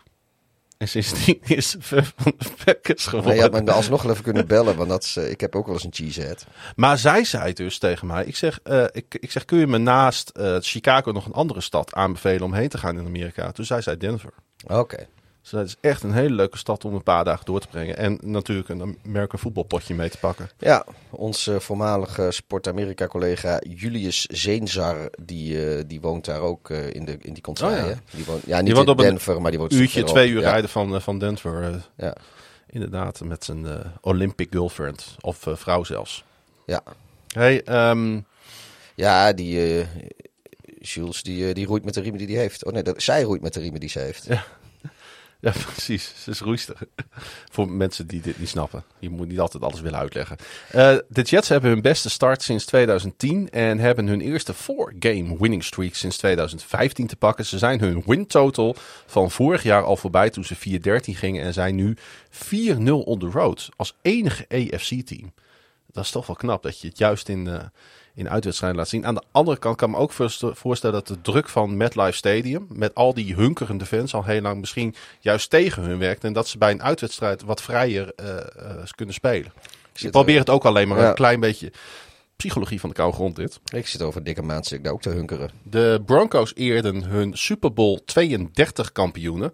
25 jaar geleden was dat. eh, met een ceremonie tijdens wel halftime. Met onder andere zag ik Super Bowl 32 MVP Terrell Davis. De Jets die hosten de Patriots en de Broncos die vliegen naar Londen voor een duel met Jacksonville. Ja, Jacksonville, die aardig weggezakt zijn na een eh, nieuwe nail-biter nederlaag. Het kwam weer aan op de laatste play en die strandde een paar inches voor de goal line. De Giants verdedigden hun 23-17 voorsprong als leeuwen en kwamen daarmee op 6-1. Daarmee werden ze het eerste team in NFL history met een 6-1 start, waarbij iedere wedstrijd werd beslist door een scoreverschil. De zes overwinningen kwamen tot stand door gecombineerd 27 punten. De beslissende stop was door safety duo Julian Love en Xavier McKinney. Die wide receiver Christian Kirk stopte met op de klok 0. Saquon Barkley en Daniel Jones renden beiden voor meer dan 100 yards. En de Giants hebben hun beste seizoenstart sinds 2008 te pakken. En de Jaguars leden daarmee hun 19e op één volgende verlies in cross-division wedstrijden. Ja, ze zijn een beetje de speelbal van de NFC. eh, Ja, die, exact. eh, die Jaguars. Als je NFC-team bent en de Jacksonville Jaguars komen langs, dan weet je dat je een lekker hapje op hem nu hebt staan. Ja. Nou ja, dat, ik, eh, was, volgens mij is dat twee seizoenen terug. Dat, dat de Bears op een gegeven moment zeven wedstrijden op rij verloren. En toen moesten ze tegen Jacksonville. Ik ook zoiets van, Ja, gelukkig. eh, en die wonnen jullie ook. ja, ja. Ja, ja, anders zat deze statistiek niet. Maar Nee. ach, nou ja, dan, op een gegeven moment zit je al van over drie weken spelen tegen Jacksonville. Dan, dan eindigt het weer. dan gaan we eindelijk een keer gewoon winnen en juichen. Eh, ik vond het eigenlijk best wel een knappe overwinning hoor, weer van de Giants. Eh, zeker omdat zij tijdens de wedstrijd twee startende offensive linemen eh, zagen uitvallen. Waaronder right tackle Evan Neal. Rookie is hij toch? Of is hij tweedejaars? Wij hebben hem besproken in een draft. of, Evan Neal is tweedejaars. Ja, we hebben hem vorig jaar in de draft Zeg uitzending ik. besproken. Weet ik bijna wel 100% zeker. zeker. dat we het over Evan Neal gehad Ja, hebben in onze draft. ja, ja, ja, ja. Ehm, eh, 2022 eh, NFL draft. Oh, dat was deze. Hij is ook rookie. Ja. Ja, hij was de zevende pick eh, overall. Sorry, eh, je hebt helemaal gelijk. Ja, we hebben het over hem gehad. Klopt. Ehm, Alabama komt hij van volgens mij, toch? oh, ja, nee, maakt niet uit. Ja, hij komt inderdaad van Alabama. Ja, ik, ik, je kent mij, ik ben echt een college, college geek. IMG Academy was zijn high school. In eh, Bradenton, Florida. Niet- We ik- hebben het trouwens ook een keer over gehad, over die school. Bij een andere speler weer. Goed, niet de Ehm, OMG. hey, eh, ik weet niet of je het gezien hebt. eh, het oog van eh, rookie tight end Daniel Bellinger. Hij moest naar het ziekenhuis, namelijk met een bebloed oog. Er was een speler van de, ik ben even kwijt wie, maar het was een speler van de Jacksonville Jaguars. Die had vol met een vinger in zijn oog geprikt. Niet eens met een roestige ijspriem, maar gewoon met een ja, vinger. dat is waar ik het meest over. Ja, ik, ik vind... Weet je, er zijn een, een paar dingen, vind ik, in de sport. Ook al is het nog zo'n contactsport, dan moet je gewoon afblijven bij elkaar. Dat zijn ballen en oogballen. Dus gewoon de ballen. Je hebt vier ballen en twee in je hoofd en eh, twee eh, onderaan je lijf. Ik heb een zes. Oh. Ja, ik heb de sport BH aan. Oh, oké. Maar, eh, nee, maar daar, daar, daar heb je gewoon helemaal niks te zoeken met je, met je, met je voeten of met Nee. je handen of met je dingen. Maar goed, het- blijft bij elkaar uit de ogen en bij elkaar uit de... Kan natuurlijk een keer per ongeluk gebeuren. Ja, maar eh, Het is trouwens re- redelijk goed daar is die face mask ook deels voor, hè? dat dus dus eh, als jij daar doorheen gaat zitten poeren, Ja, wat al ja, een ja, penalty ja. is. Ja, sorry, je voelt toch op een gegeven moment dat je... dat- nee, je kan niet per ongeluk iemand een oog uitprikken, Nou ja, of, het- vind ik. Het is hier wel gebeurd. Eh, hij Anders moet hij de volgende keer maar met wandjes aanspelen, die, die Jaguar-speler. Ehm, ik, het is wel jammer dat ik zijn naam even vergeten ben, want dan hadden, hadden we even kunnen name-shamen. Ja. Hij eh, was net op tijd terug eh, om. eh, hij kwam, kwam terug van het ziekenhuis, liep de kleedkamer in. Op dat moment liepen zijn medespelers ook de kleedkamer in om de overwinning te vieren. Dus Kijk. dat was wel weer goed nieuws. Jones die noteerde dus een career high. 107 yards over de grond. En het was voor het eerst sinds 2010 dat twee Giants een 100 yard rusher hadden in één wedstrijd. Sinds, ik weet niet of de namen je nog wat zeggen. Brandon Jacobs en Ahmad Bradshaw. Dat moet je nog wel wat zeggen. Eh, en dat was dus 12 jaar geleden dat dat voor het laatst gebeurde bij de New York Football Giants. Beer, jongen, die Brandon Jacobs. Ja, voor de Jaguars was dit alweer het vierde verlies op rij. En dat is toch wel een zorgelijke trend hè, voor een team. eh, waarvan we even dachten aan het begin van het seizoen dat ze de schakelaar gevonden hadden. Ja, eh, zorgelijk, maar ook wel vertrouwd. Ja, En dat is best triest. ja nou, precies. Het is, het is triest, het is zorgelijk. Het is, het is eigenlijk ook niet gegund. Want eh, ik denk ook dat eh, de- deze divisie en deze eh, AFC wel een wat betere Jacksonville Jaguars kan gebruiken. Ja, Ehm, maar ze hebben het grote, grotendeels aan zichzelf te danken, Pieter. Ook in deze wedstrijd weer 13 penalties voor 81 yards. En daarnaast eh, Travis Etienne op de 2-yard line.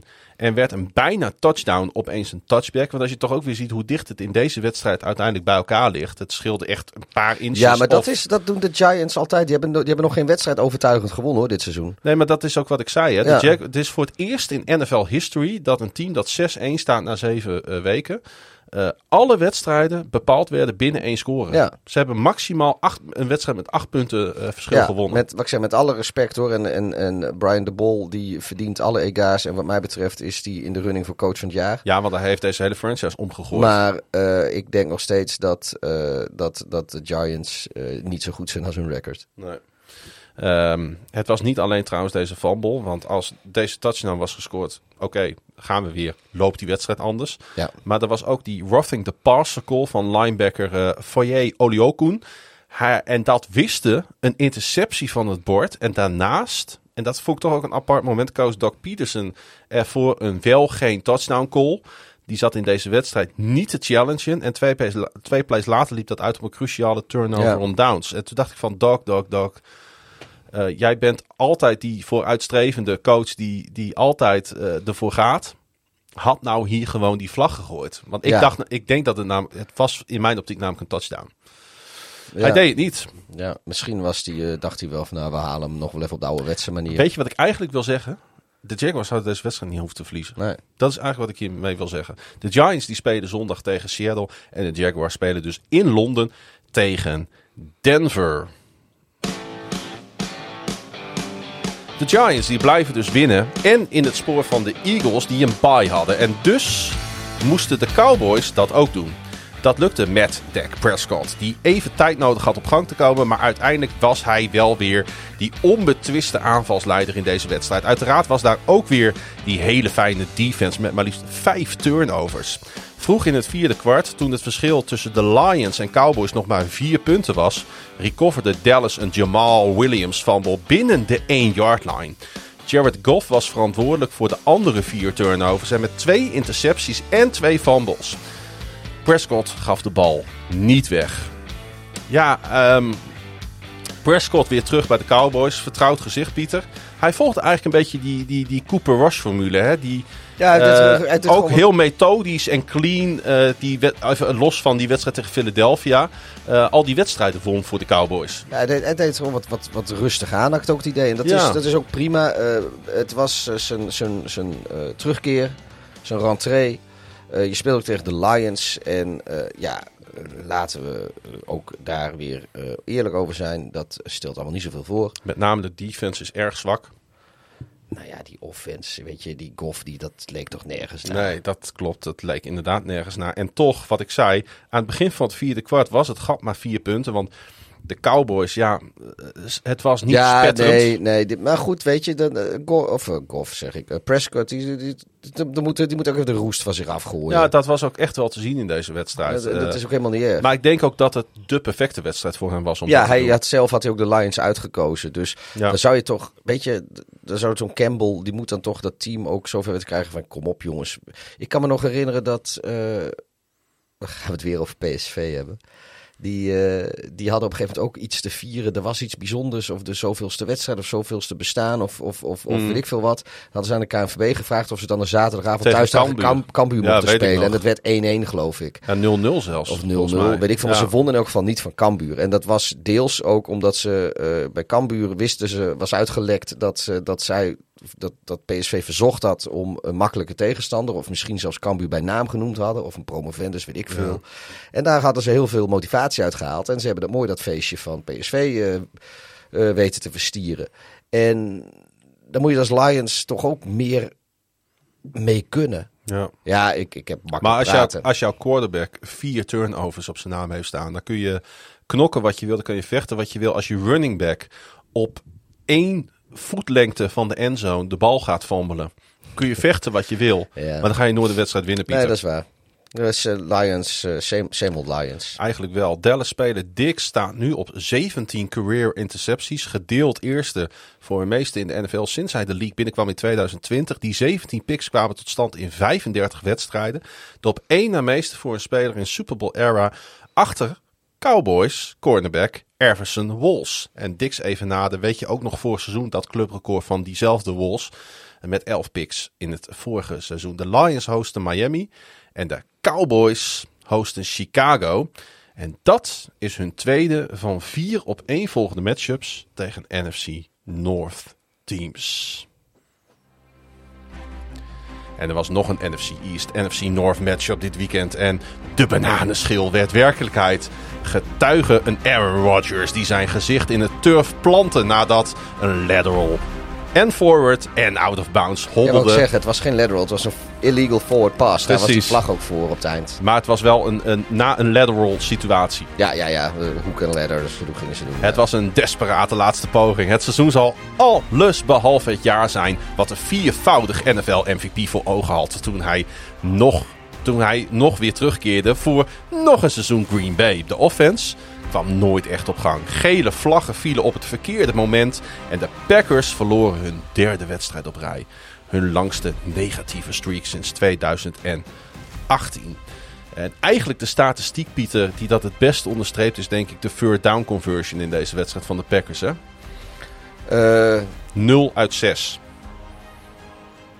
Dat is wel De heel Packers 0 uit 6 op third down. Ik vind eh Rodgers is altijd mijn... eh, ik word wel eens zwetend wakker s'nachts. Mm. Omdat eh Rodgers weer een third and long of zo weet te converten. Ehm, ja, nee, ik kan niet zeggen dat ik, dat ik rouwig was om deze uitslag. Ze zijn eigenlijk zijn zij gewoon op alle gebieden zijn zij overklast en outcoached door de Commanders. Ja, ze, ze, ze begonnen wij vrij gedecideerd met ook heel snel een touchdown. En toen, dat zag ik op Red Zone natuurlijk, dacht ik van nou ja, dit wordt weer wat. Eh Heineke die is volgens mij twee, twee keer geïntercept geloof ik, als ik me niet vergis. Eh, ehm, maar, oh nee, één keer maar. Nou goed. Ehm, en toch, ja, ik, ik, ik had, het, en de e- eerste kwart of de eerste helft had ik niet het idee dat, eh, dat Washington hier zou gaan winnen. Of dit zou gaan winnen, want ze speelt natuurlijk thuis. Ja.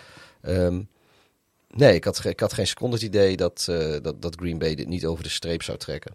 Nee, het hing natuurlijk ook wel een heel klein beetje. eh, eh, het, het, het, het, was, het lag heel dicht bij elkaar steeds in de score natuurlijk. Ja, Maar als je dan ja uiteindelijk.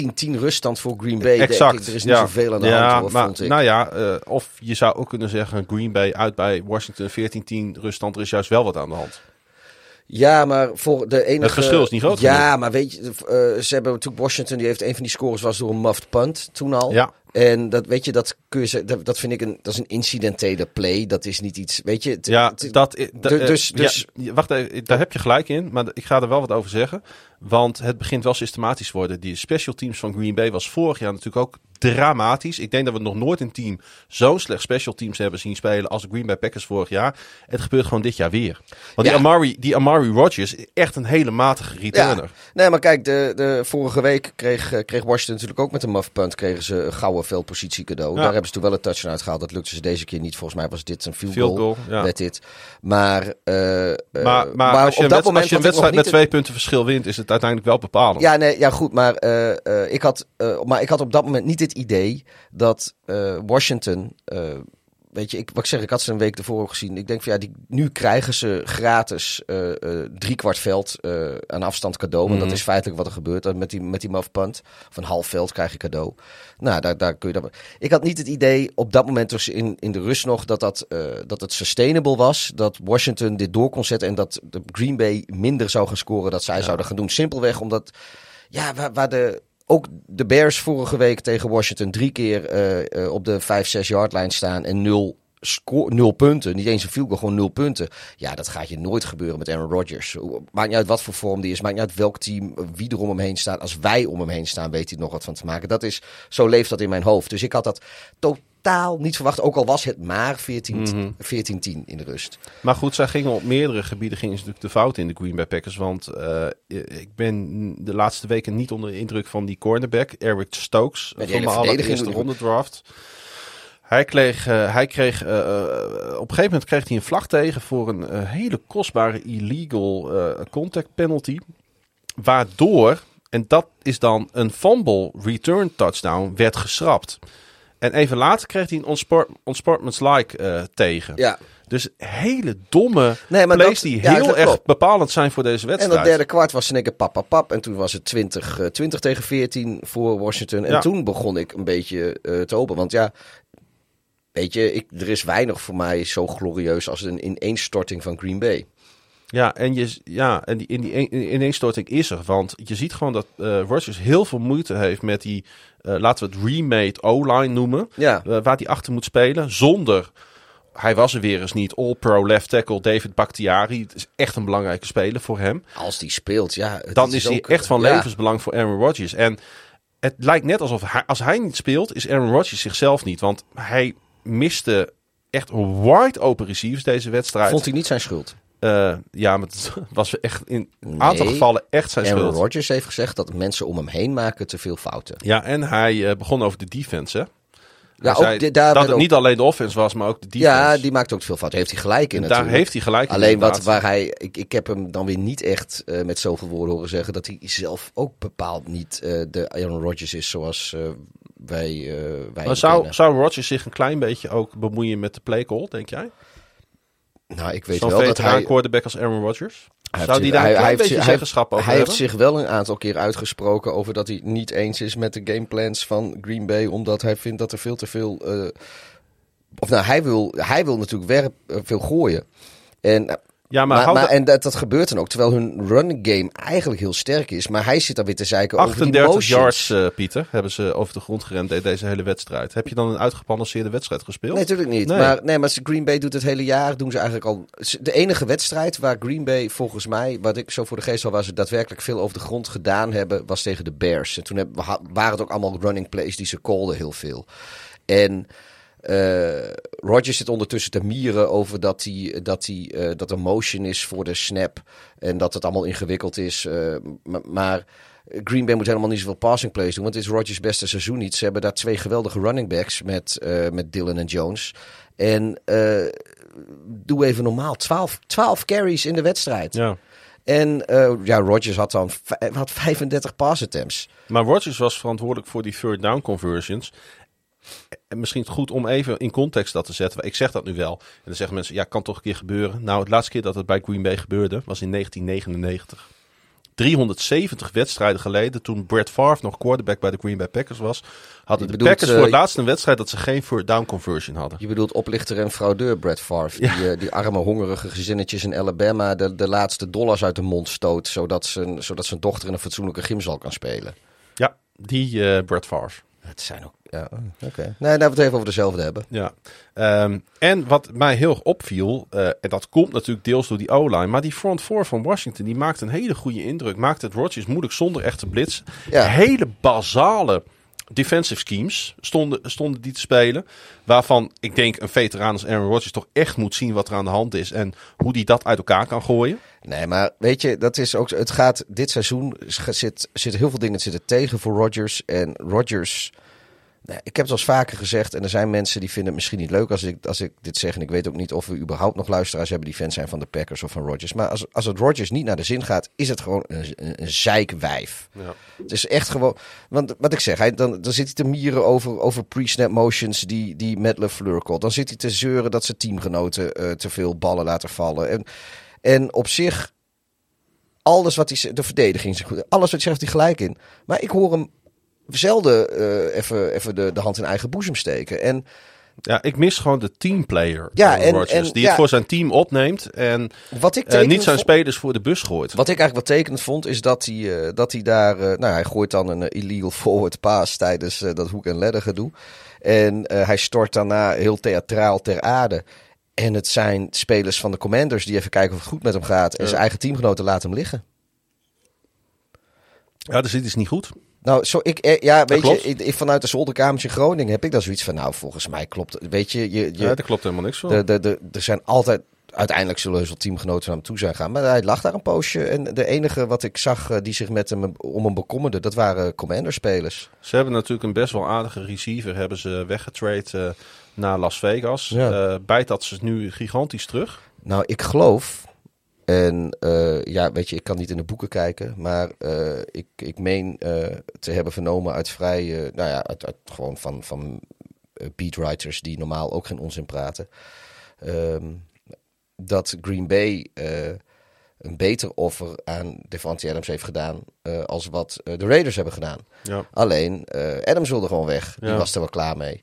Of, dat, of hij nou klaar was in Green Bay, of dat hij gewoon per se met Carr wilde spelen, of een combinatie van beide. Of eens een keer ergens anders zou, wilde wonen. Maar goed, die, Ja. die wilde weg uit Green. Bay. Of, of het nou de stad was, of de spelers, of het team, of, of, of, of weet ik veel. Dat, dat, dat doet er niet toe. Het zal een combinatie van alles zijn. Maar die, die, die wilde gewoon weg. En ja, Rodgers die zit daar met. En die. die dat, dat, dat is wel een probleem. Want hij drukt natuurlijk best wel op de cap. Als hij nu stopt. De, met volgens mij hoe dat contract in elkaar steekt. Hebben ze volgend jaar heeft Green Bay er ook best wel last van. Dus hij kan eigenlijk ook niet met pensioen. Eh, met hoe hij nu speelt en het contract dat hij heeft, denk ik, zouden zelfs teams als de. Eh, er, is, er is geen team die voor hem treedt. En de teams die dat normaal gesproken zouden doen, dat zijn dan de Colts en de, en de Broncos. Die, eh, die wissel. Ik denk dat die ondertussen met de huidige ervaring ook wel drie keer oppassen om zo'n enorm contract aan te gaan. Voor Ja. een veteraan die op dit moment niet de sterren van de hemel speelt. Nee, ik. eh, ja, misschien praat ik alweer voor mijn beurt en word ik veel te vroeg blij. Maar ik, ik, ik, ik denk een, een, een ineenstorting in Green Bay te zien en ik vind het glorieus. Bij de Commanders maakte Heineke zijn eerste start van het seizoen als vervanger van de geblesseerde Carson Wentz. En hij gooide voor twee touchdowns, waaronder een perfecte touchdown pass op Terry McLaurin.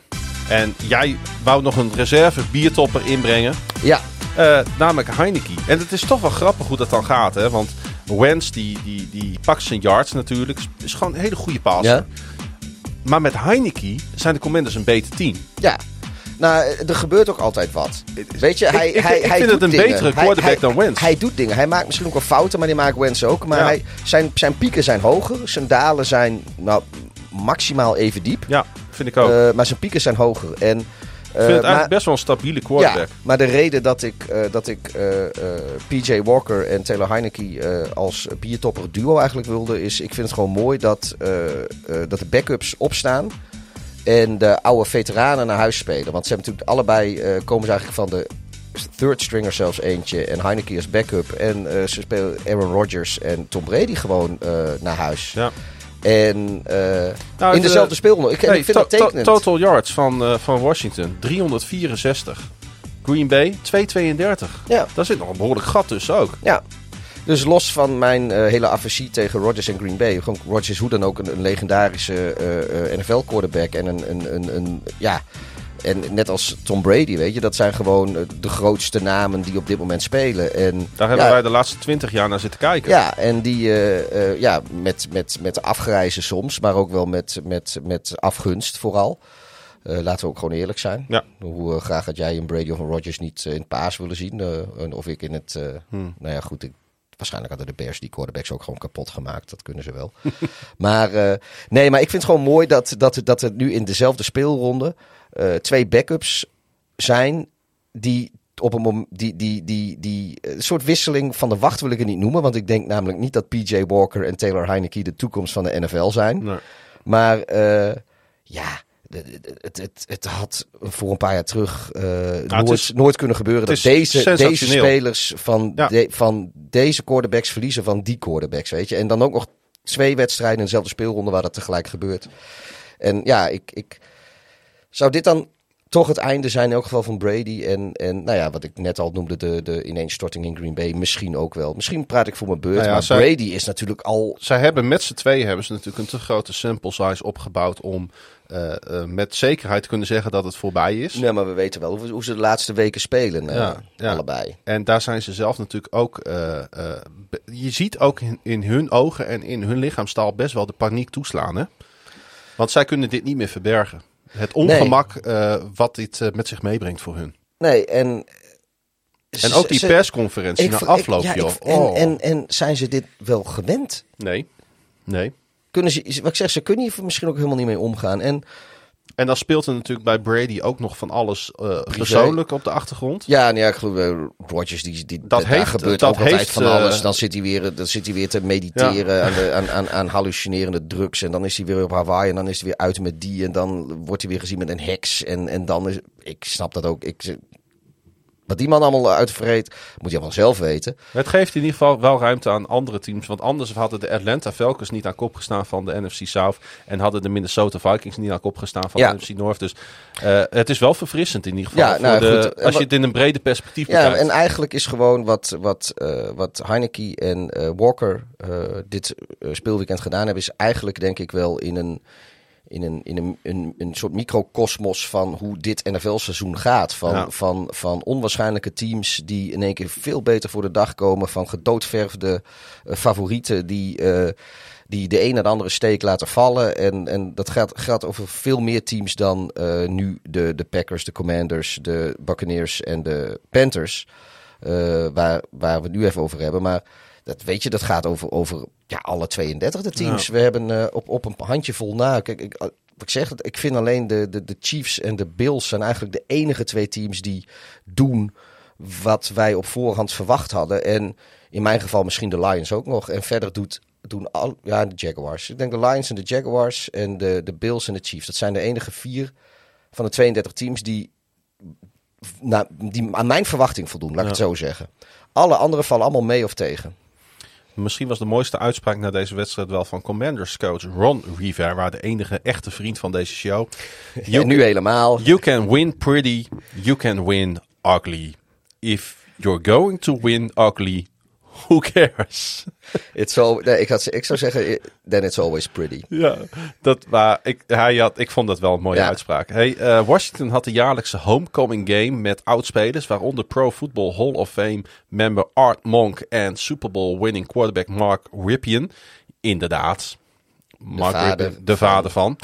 Team-eigenaar, eh, ja, team-eigenaar Daniel Snyder, die zo onder vuur ligt, was niet aanwezig. Maar Tanja, zijn vrouw wel. En Die er- werd uitgefloten Nou, toen ze op de Jumbotron ik kwam. heb, eh, ik heb het ook dat. En ik heb het even teruggekeken. Want er was een video te zien met beelden die teruggingen naar 1932. Want we moeten niet doen alsof Washington geen eh, founding member van de NFL is. Nou, geen founding member, maar wel een, een, een la- hele langzittende ja, member. eh, inderdaad niet Ja. founding, maar eh, Ja. ze zijn inderdaad wel eh, een van die originele Ja. NFL-teams. Eh 90 jaar geleden werd de franchise dus opgericht. En gek genoeg had die Tanja het in haar speech over zeven decennia fantastisch voetbal. Dus iedereen op de tribune keek elkaar aan en zeggen, hebben wij 20 jaar eh, Washington gemist? Nou ja, ze hebben het ook de laatste 20 jaar gaat niet zo geweldig. Eh, nee, dat is. Dus dat, misschien doen do, doen ze dat, nou, wel. nou dat, ja, ik snap dat jij dat zegt. En eh, eh, het is ook grappig om zo naar te kijken. Maar het is natuurlijk heel raar Ja. dat een dat iemand die daar staat om dat te vertellen, geen idee heeft hoe lang haar eigen franchise bestaat. Want dat, daar komt het eigenlijk op neer. Denk je dat ze die speech zelf geschreven heeft? Ja, dat denk ik wel. In dit geval. En dat, eh, dat er geen, eh, geen redactie Ik denk zit? samen met Dan. Want die is op de achtergrond natuurlijk, Ja. eh, via, via zijn vrouw is hij natuurlijk gewoon eigenlijk de baas daar. En zij maakte een referentie naar de oude naam. Die in juli 2020 natuurlijk in de ban werd gedaan. Ze sloot af met Hill to the Redskins en Let's Beat Green Bay.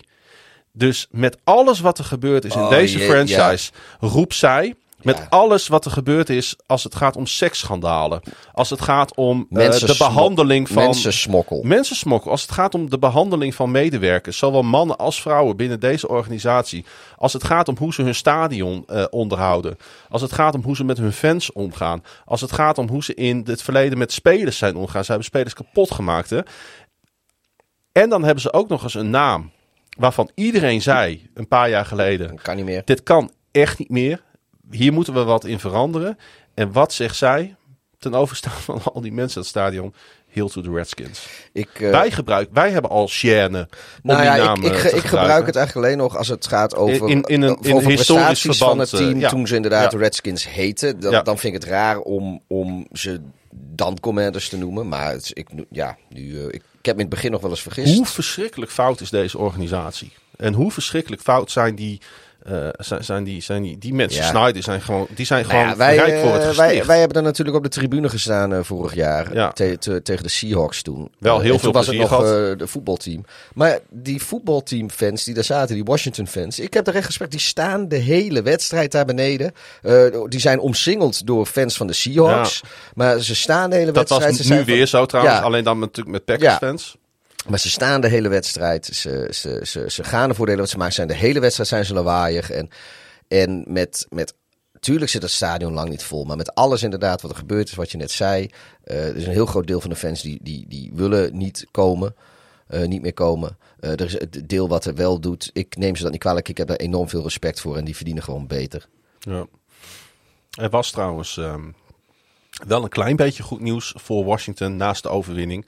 Ehm, want waarschijnlijk keert defensive end Chase Young weer terug op, de, op het trainingsveld. En eh, daar zien we allemaal naar uit, want het is een geweldige speler om te zien spelen. Voordat jij nu het mooie liedje in gaat starten. Ja. Want daar werd om gevraagd in onze, in onze leden-app, het mooie liedje. Ja. Maar wil ik eigenlijk nog even. eh, eh, hebben we het al gehad eigenlijk over die brief.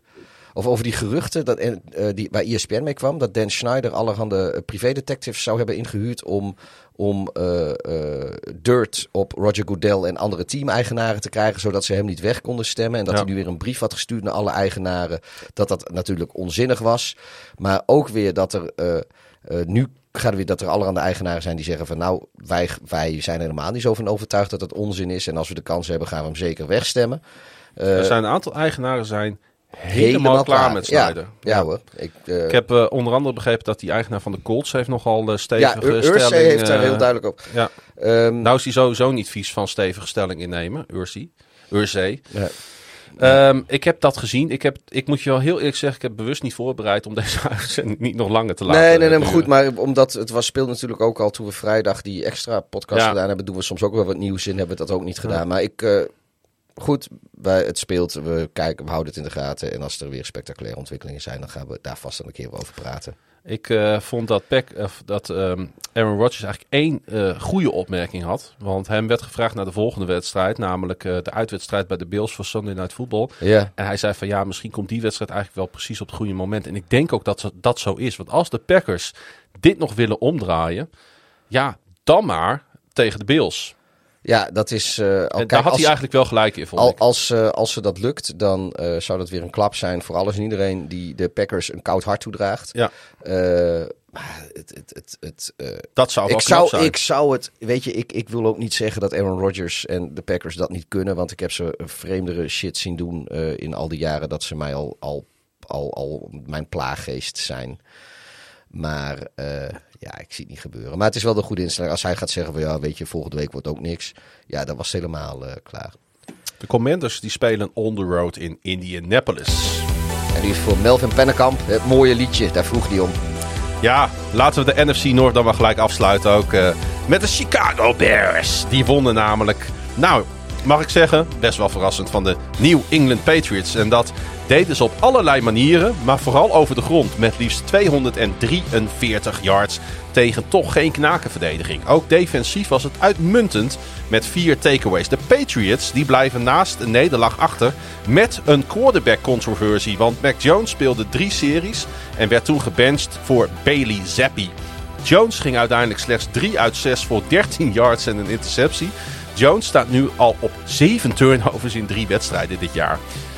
Ehm, ja, Pieter, jij hebt natuurlijk vannacht naar deze wedstrijd te kijken. Ik ook. Ja. Ik moet eerlijk zeggen, het eerste deel niet. Want toen zat ik nog in de Radio. Want die gingen we pas om half twee vannacht opnemen. Ja, ik, eh, ik, ik begreep al zoiets. Toen zette ik de televisie aan, stond het 10-0.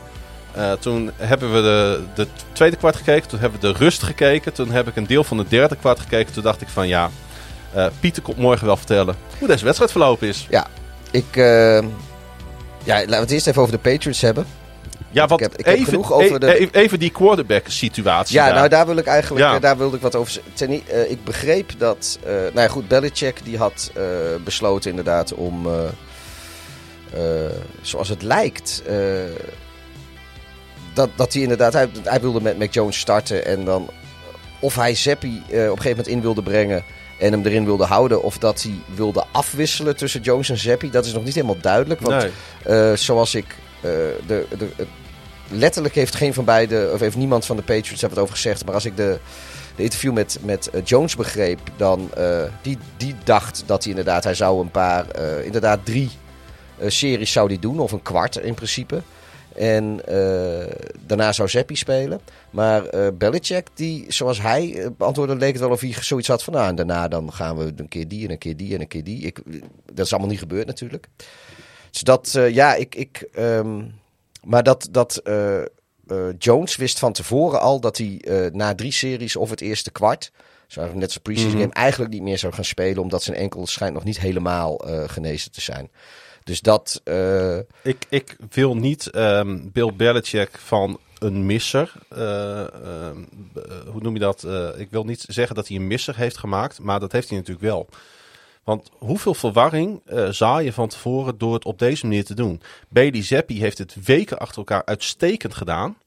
En dan ga je dus een nog niet fitte Mac Jones drie series inzetten om daarna een quarterback koud in de wedstrijd te zetten. Dat is toch heel raar? Nou ja, zo koud eh, kwam Seppi die wedstrijd niet in. Want hij, heeft er drie plays ingestaan. Bij, is, hij- is erin gekomen bij 10-0 achter. Hij heeft, en drie plays later van Seppi was het eh 10-14 voor de Patriots. Dus zo, nee, zo koud was het hij, had, hij had natuurlijk die fantastische touchdown worp. Dat klopt wel. ehm, eerst, allereerst wil ik trouwens even zeggen, dat vond ik echt absoluut trash. Dat eh, na die eerste serie van eh, Mac Jones, daar ging hij three and out. Eh Patriots begonnen met de, met de bal. Three and out. En hij werd me daar al een partij uitgejouwd door, Ja. door het publiek. En dan Ja, denk ik, klopt. ja, weet je, ik snap dat, dat Seppi de hot hand is en de, en, en de populairste man bij de franchise op dit moment. Maar jongens, laten we even wel zijn. Eh, dit is een, een, een, een quarterback, een jonge quarterback. Is het tweede jaar. Vorig jaar is een rookie seizoen. Heeft hij je naar de playoffs gebracht. Hij eh, is begin dit seizoen geblesseerd geraakt. Hij komt terug van een blessure. En eh, speelt dan Monday Night Football. En zijn eerste serie is er three and out. En dan ga je hem uitjoelen. Ja, ik, ik, ik snap wel dat als je twintig jaar lang een Hall of Fame quarterback voor je hebt te spelen gehad, dat je geen flauw idee hebt hoe quarterbacks in de NFL werken. Want, want zoals er in New England is gegaan, dat, dat is totaal niet representatief voor hoe het werkt in de NFL. Maar dit, ik, dit vond ik echt heel. Ik, ik, zat, ja, ik zat voor de televisie en denk, ja, wat, wat is dit joh? Ja, het publiek begon eh, terwijl Mac Jones van het veld af. Was nog geen Zappi, inter- Zappi, ja, eh, ja, te schreeuwen. Ja, maar er werd ook al, nou, er werd ook gejoeld, Ja. eh, geboel geroepen. En dat was nog voor de interceptie. Weet je, was na de eerste three Maar and out. Het is dan wel opvallend, want hij gooit dan gelijk inderdaad een paar hele goede... Het was die, die diepe pas op links, op wie was het ook alweer? Oh, dat was op, heb ik nu over. Ja, Ja, ik ben even kwijt wie even dat was. Moet ik ook even de naam erbij pakken hoor. Gaan we even doen. Oh, wat erg dat ik dit nu weer niet meer weet. Dit heb ik dan weer niet genoteerd. Maar het maakt op zich ook niet zoveel uit. Ehm, later in de wedstrijd had Stevenson. Stevenson inderdaad. Ramon Dre. Die- Oh nee, sorry. Dat was, nee, eh, dat was, nee. dat was de, de- de- die diepe pas. Op wie Ja, was dat, dat? was ook Ramondre Stevenson. Oké. Dat was hem wel volgens mij. Die eh, zo de endzone instuiterde. Ja. Ehm, of was dat eh, Jacoby Myers? Ja, dat moet Myers geweest zijn. Dan had hij, was die andere, volgens mij had Stevenson, gooide hij ook een lange bal op. En dat was vlak voor, die, die eindigde net niet tot de touch, maar die kwam er direct na. Ja, precies. Hey, ehm, en toen gooide later in de wedstrijd Seppi natuurlijk die eh, twee intercepties. En hij eh, verloor ook nog eens een fumble op best wel lelijke manier. Nou, fumbles zijn vaak lelijk natuurlijk als je ze verliest. Ehm, toen dacht ik, wat gaat het publiek nu doen? En toen begonnen ze niet eh, te joelen. Nee, ze gingen niet eh, meer om eh, Mac Jones vragen. Nee. Nee, maar ze, ze, ze hadden misschien nu zelf ook weer door hoe, hoe debiel ze ervoor stonden En- daar. maar is het dan ook niet zo dat eigenlijk Belichick dit een beetje in de hand gewerkt heeft... door op deze manier eh, de wedstrijd aan te vliegen? Nou, kijk, ik, Belichick, Ik ben hier gewoon niet voor om Bel- een quarterback drie is- series te laten spelen. Belichick die, die dacht misschien wel dat ze, misschien dacht hij wel dat ze makkelijk van de Bears zouden winnen. Ik heb geen idee. Ik kan me niet voorstellen dat Belichick zo in elkaar zit. Want hij had van de week een persconferentie gegeven. En daar heeft hij serieus, geloof ik, zeven minuten lang. Als het niet langer is, heeft hij alle 53 spelers van, de, van het Bears roster is bij langs gegaan. En noemde namen waarvan ik dacht van over wie heb je het? En hij wist van iedere speler wat te vertellen hoe goed ze waren. En waar de Bears goed in zijn. Ik had zoiets van nou, ik, ik, ik, ja, ik kan veel praten en ook wel over de Bears. Maar zoveel goede dingen als hij over de Bears wist te vertellen. Dat, dat, dat lukt mij in een week niet. En dat Nee. doet het hij in één persconferentie. Maar ja, zo is Belichick. Ja, zeker. Achteraf had hij gelijk trouwens. Maar eh, Ja, maar niet met zijn gameplan. Want het is heel lang geleden geweest dat de Patriots eh, een quarterback eh, zoveel rushing yards hebben laten maken als in deze wedstrijd. dat is dus het wel. Hij is gewoon outcoached door Eberfloes. Want de Bears hadden het- die Vloes. Vloes, ja, Vloes. Ehm, hij, eh, de Bears hadden een mini-buy en eh, van tevoren heeft, eh, heeft, heeft Vloes gezegd van ja luister, we gaan ten eerste even heel erg naar onszelf kijken.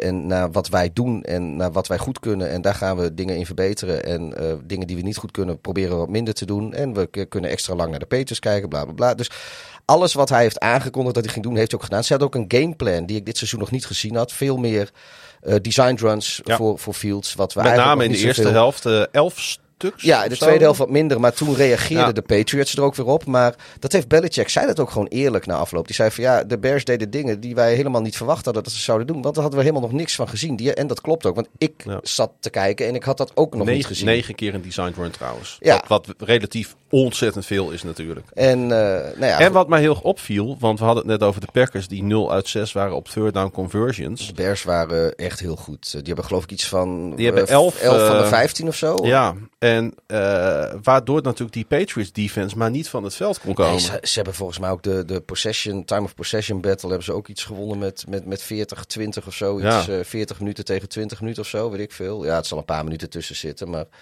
eh, ja, dat, dat, En elke keer wanneer, eh, want dat was de beste man bij de Patriots, Matthew Juden, ja. weer eens eh, eh, pressure kon geven, of een hit had, of een sack had, turnde Jones dan weer die verloren yards om in een first down of Ja. bijna een first down. Dat was Ja. eigenlijk wel heel grappig om te zien dat elke keer wanneer het even tegen zat, loste Justin Fields het weer op. hè? Ja, ja, het was, ja, dat was. Nou ja, ik werd er wel heel vrolijk van natuurlijk. Maar ook, ja, hij heeft weer een paar, eh, paar keer eh, ook geïmproviseerde runs gehad. Je denkt van, jongen, wat, wat, wat is dit voor, eh, voor, voor kerel? Wat, hier kunnen we nog heel lang heel veel plezier aan hebben. Zijn, zijn passes waren op zich ook gewoon prima. Seppi had trouwens ook één keer een hele goeie, dat hij onder de druk uitkwam Ja. en opeens uit de Ja. pocket opdook en... eh, dus die, die heeft Nee, dat was ergens- Jones nog volgens Of was mij. dat nog Jones? Was, dat was Jones nog volgens mij. Jones heeft volgens mij een first down gepakt. Ik heb met, het één eh, keer met van met de, z'n- van de pets gezien. Want toen, eh. we- toen had ik nog zoiets van, hoezo heb je last van je enkel, vriend? Welke enkel? Ja, nou ja. Eh, volgens mij was dat zijn. Maar da- daarna gooide hij volgens mij die interceptie. dus dat, eh, toen was dat ook weer klaar. Maar ehm, maar dit was een blowout eigenlijk. ja, en nog steeds zaten er wel. Weet je, ik, ik, ik zie dan wel. wel eh, af en toe zit er dan wel, wel pech in. Nog steeds vind ik. eh te, leek het in het begin tenminste. Want dan heeft het inderdaad wordt een, een bal van Justin Fields. Die wordt eh gebed. Of die wordt zeg maar van aangeraakt. En bam, meteen interceptie. Dat was. Dat is al eerder dit ook gebeurd. En dan wordt er een bal van de Patriots wordt aangeraakt. En die valt gewoon in het niets. Weet je, daar moet je ook gewoon mazzel bij hebben. Dus dat was nog in het begin, dacht ik van ja, wordt weer helemaal niks. Maar uiteindelijk inderdaad, alles zat mee en alles ging goed. En eh, ook vooral de, de verdediging, weet je. De Bears die hebben best veel kritiek gehad. eh, omdat ze natuurlijk de nodige gaten eh, hadden. En hebben misschien ook wel op de O-line en bij, bij de receivers. En dat ze met hun eerste twee draft picks eh, ehm, eh, meteen voor spelers voor de secondary gingen. Waaronder dus Jaquan Brisker. Maar die heeft nu zeven wedstrijden gespeeld dit seizoen. De Bears hebben in die zeven wedstrijden 447 defensive, of sorry, 448 defensive snaps gespeeld. Waarvan hij dus 447, dus hij heeft er maar eentje gemist. En hij heeft in, die, eh, in zijn tijd eh, bij Chicago tot nu toe, die zeven wedstrijden, 42 tackles, twee sacks, een interceptie en een fumble recovery. Eh, weet je, die, die man is nu al, ik geloof, de, de zevende ranked safety. En aan de andere kant had je natuurlijk, ehm, god, nu ben ik zijn naam kwijt. Die andere, die andere eh, speler die ze gedraft hebben, die zat allebei in interceptie gisteravond. En eh, ja, weet je, dat, dat is wel. even Bedoel je de cornerbacks of de defensive ends? De cornerback, Jaquan Brisker was de. ja, Jaquan Brisker en Carter Gordon. ja, oh ja, Ky- Kyler Gordon was die Ja. andere. Nou, dat ik dat nou uit mijn hoofd weet, Pieter. ja, nee, ik, ik, zit, ik zit uit je hoofd. Pff, Ja. Zit ik gewoon. Ik heb deze wedstrijd niet voorbereid. nee, maar je zit wel op scherm te kijken. Ja, het- Ik moet klikken naar een scherm. Ik heb het even opgezocht. Eh, nee, maar goed, weet je, die komen nu allebei met, eh, met intercepties. En dat, eh, dat is natuurlijk hartstikke goed. En- Ja. En ze hebben denk ik nog een paar goede aanpassingen gedaan. Ik vond al langer dat ze Quantum St. Brown meer moesten integreren in deze aanval. Hebben ze gedaan. Hij krijgt eindelijk targets en dan gaat hij nog ballen vangen ook. En ze hebben natuurlijk de, de returner vervangen. Felix Jones Jr. hebben ze voor Dante Pettis. eh, Die, eh, die, die prompt een, eh, die, die, die prompt prompt even een, eh, mafte, maar hij recoverde hem zelf gelukkig. ja, en hij had natuurlijk een goede return in deze wedstrijd. Ja. Bijna 30 yards. Ja, dat is volgens mij... eh, Langste return van Chicago dit seizoen. Sterker nog, eh, volgens mij als je alle returns van Chicago dit seizoen bij elkaar optelt, komen ze niet aan de lengte van die return. Nee. Ehm nou, Nikhil Harry, die maakte zijn debuut voor de Bears. Die hebben ze natuurlijk eh, met een zevende ronde pick, geloof ik, van, de, van de Patriots getraind. Die is nu ook fit en langzaamaan lijkt de... Ik geloof dat ze hebben natuurlijk Byron Pringle op injury reserve staan. Die komt volgens mij volgende week over twee weken of zo zou die terug moeten komen. Dus langzaamaan begint, begint het zijn allemaal geen top receivers, maar langzaamaan begint daar ook wel weer eh, wat ruimte in te komen. Eh, nu had er natuurlijk onze grote vriend Roquan Smith ook nog een eh sack. Die, Ja. die had ook nog een grappig commentaar na de wedstrijd. Want die zei van, joh, we zijn eigenlijk wel gewend dat als wij eh, ehm, ergens spelen... en zeker ergens winnen in een uitwedstrijd... dat er best veel... Best veel Bears-fans zijn. Dus dat viel nu wel een beetje tegen. Er waren wel veel Bears-fans, maar het, het stadion zelf, de thuissupporters werden ook zo, eh, werden ook helemaal stil. Hij had, op een gegeven moment had hij, eh, had hij Seppi gesekt. En, eh, of, en toen zei hij van, you could hear a rat piss. Ja. Zo stil was het in het stadion. Dat vond ik wel een grappig commentaar. Ja. En als laatste over deze wedstrijd. Ik wil graag van deze gelegenheid gebruik maken om mijzelf en iedereen die fan is van de Chicago Bears en ook de Chicago Bears organisatie te feliciteren. Want door gisteravond te winnen hebben ze de meeste reguliere seizoensoverwinningen Ja. van alle teams in de NFL met 786. Ja, staan ze weer een wedstrijd voor op Green Bay. ja. ja, dat is wel goed inderdaad. Dat zal een soort van, eh, van, van, eh, van puntje, puntje, eh, wat je in basketbal wel hebt, puntje, puntje seizoen worden waarschijnlijk hè? Ja, dat, dat was ook al met... Mag ik trouwens nog een leuke stat uit deze wedstrijd noemen? Ja hoor. Een zogenoemde eye-popping stat. Ja, vind je dat leuk? Gaat het over tw- 284 rushing yards? Nee, het gaat over? Fields. Eh, Fields is één van twee spelers in de afgelopen 30 seizoenen die en in één wedstrijd meer dan 100 passing yards heeft en meer dan 70 rushing yards met tenminste één passing en tenminste één rushing touchdown in één helft. En de andere speler speelt hij toevallig voor, eh, voor de Ravens? Nee. Nee, in 2014 was er een speler die dit ook deed. Fik? Nee. 14, nee. Nee. Nee, hij is nog steeds actief als quarterback in de NFL. Maar niet, meer, 14. maar niet meer bij het team waar hij toen voor speelde. Nee, dat zou ook wel sterk zijn. Ik, eh, Je mag nog één gokje doen. Ook de mensen thuis mogen nu even nadenken. Dus er is één speler die dit ook heeft gedaan Russell in 2014. Ja, het is Russell Wilson. Ja, ja het was ook... Op basis van eliminatie zou je bij hem eh uit nou, nee, komen. ik zat eigenlijk zat ik te denken aan eh, eh, RG3 dan of zo. Nee, ik zei nog steeds actief. Ja, daarom. te- Ja. Vanaf toen, toen was die... Ja. Eh, ja. Archie Free is trouwens ook nog actief. Die, was, die Op vind Twitter. ik wel... Nee, is op Twitter is heel zit- actief, Ja, leuk. nee, zit in de Monday Night Football crew. ja, ook, ja, maar dat, ik, ik zie hem vooral op Twitter en dan vind ik hem leuk. Vind je hem niet leuk in die, eh, in die Monday Night Football Ik, eh, ik zie daar niet zo heel veel van. Oh, ik vind namelijk die Monday Night Football voorbeschouwing vind ik de leukste voorbeschouwing van de hele week. Die twee uurtjes, zeg maar tussen 12 en 2, daar kijk ik echt heel graag naar. Dat vind ik echt de allerleukste. De IS, ik vind sowieso de ESPN broadcast, vind ik by far de leukste broadcast eh, die er is. Oké, genoeg hierover. Even kijken wat deze twee teams eh, volgende week doen. De Bears die spelen volgende week opnieuw buiten Chicago tegen de Cowboys.